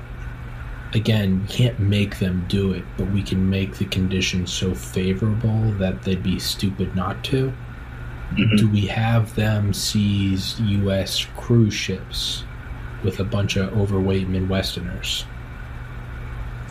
that you know that's not something that I would see China as a state actor trying to plausibly do. That, that would be Then do we sink? bit Then do we sink them? That Lusitania, baby. Yeah, I was- mean, you know, this, thinking- I this is the oldest. Lusitania. It's it's the it's the oldest trick in the book. You know, um, you know, one of my favorite memes that I made. What was it? The um, it was uh, the Venezuelan Coast Guard trying to uh, pull over and board a cruise ship that had one engine down, and basically with one engine, the cruise ship, um, you know, caused the Venezuelan Navy vessel to sink. Um, you know, there's those kinds of things where you could essentially have a cruise ship that uh, let's let's say we we put some proxy assets on and it's a semi-militarized ship so that we're really not granted something that we're willing to lose or some people that we're willing to lose or something like that. But you know we're basically tempting the chinese to do something about it. When they escalate we just fucking you know blow the whole damn thing. You know they were maybe in their head they're thinking about um, searching the ship detaining some people but we blow the whole goddamn thing out of water and say they did it. I was thinking if there's any way we could set something up. This might be too good, but how could we get them to maybe, maybe like encircle like a cruise ship because they think it Mhm. has value on it, and they just don't give it food or water, and it's just the imagery of a bunch of people starving and jumping off the ship, kind of like people jumping out of the World Trade Center. I mean, look, if we're gonna go to war, let's go to war. But I think that I think there's too many opportunities for the cat to get out of the bag that we're doing it. I think you maybe you just gotta sink it out, right? You know, it's a big old, Yeah, big yeah, old you know torpedo, right under, crack. and so that and the that would be the idea if we could essentially if we can goad china into thinking hey we're just going to search a vessel we're just going to do this that and the other thing they don't realize that it's about to become the false flag of, of the the um, USS Maine. Yeah yeah they don't realize that they're just going to we just created a suspicious target that they want to look at and you know it just so happens that hey china blew up our boat How, killed a bunch or of maybe they people. board it. Maybe they board it and they leave it, and like two hours later we blow it up, make it look like they planted something. Exactly. You know, either or. You know, those are the kind of strategies that you can use there, and um, you can play that off. And you know, hey, it's a lot of innocents dying. They attacked our boats, and you know, on top of this, you know, they're they're. Um, you know they're losing oil tankers and whatnot you know so that's you know i think it's going to be a lot of that kind of offshore yeah, uh, tit for tat kind of stuff until we can kind of where get there's not a lot farther of along. where Yep. there's not a lot of eyeballs to poke through. dead men tail no sails yeah Yeah, yeah. It's uh, you know, the the boldness of 9/11 was they did it in New York City. A lot of eyes. We, mm. we, we gotta have all of our attacks need to be very Operation Neptune Spear. They gotta be, hey, we killed Bin Laden, we threw him overboard. By the time it's by the time Obama announces it, Bin Laden's supposedly at the bottom of the sea. It's gotta be very. Duh, duh, duh, duh, duh, duh, duh. You hear about it when it's done.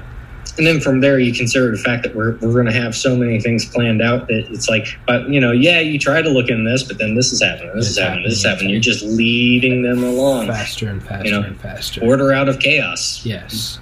Um, I think also perhaps a chemical warfare attack on. Um, we again we want them to take out the innocents. Now I'm not sure how we do that, but there has to be. We need imagery of the girl walking out of the woods, or you know the napalm picture from Vietnam. We need that imagery we need we need China, you know, using mustard gas or something. We need to have that kind of World War One like aesthetic, but we need it happening preferably on like Ventilators. a ventilators yeah, preferably on like a third world nation like island. Think think about the Yeah, way I- I gotta- someone gotta pee- I dies pee on a ventilator. All right. So if we if we want to go for horrific imagery and just what that is um, you know everyone likes to sweep under the rug specifically the establishment and whatnot just how horrible the ventilator treatment actually went you know there's a reason we're we're calling old nipple studs killer cuomo now is just because it's an absolutely um, horrific fucking way to die with a goddamn tube uh, shoved down your throat, and especially if you're conscious of, fully conscious of the fact that as this thing is breathing for you, you're going to lose the ability to breathe for yourself. And you know, this is one of the, the reasons why I'm so adamant on, you know, how do we get this ball rolling to begin with?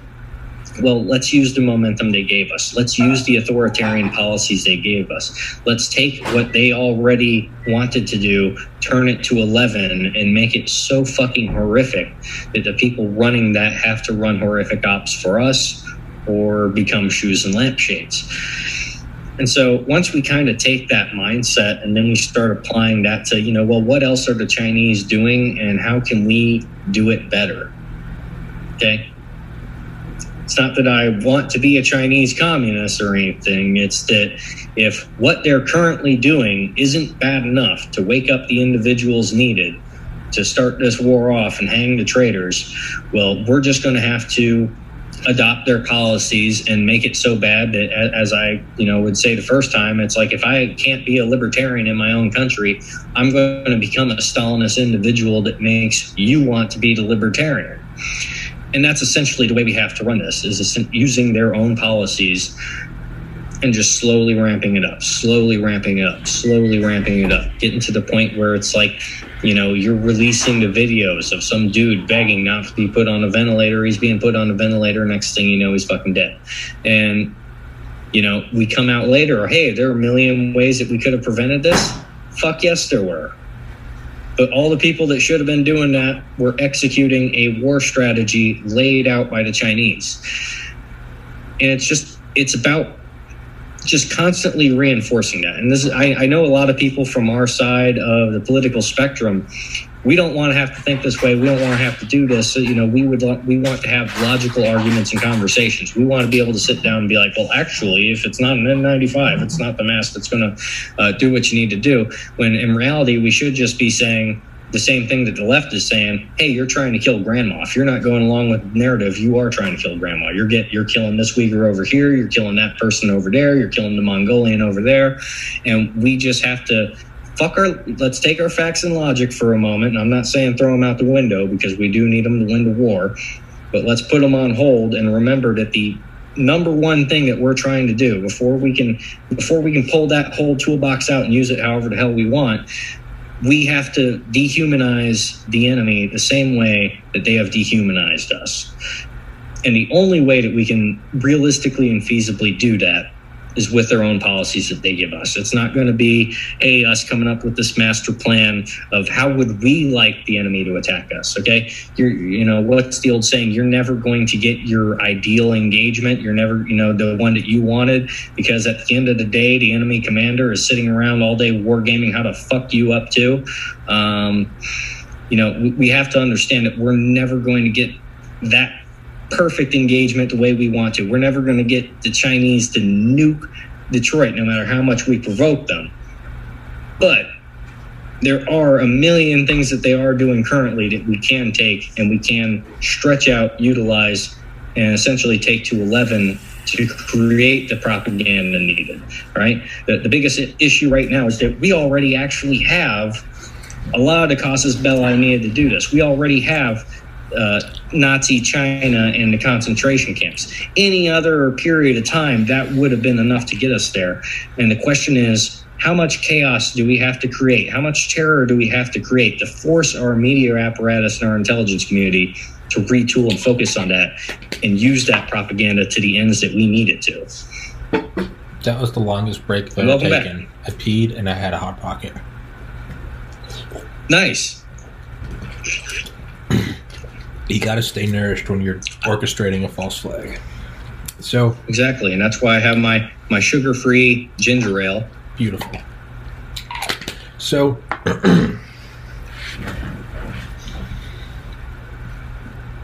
as we move closer and closer to war, at this point, we've mobilized a lot of the nation. You work in these these proto defense contractors.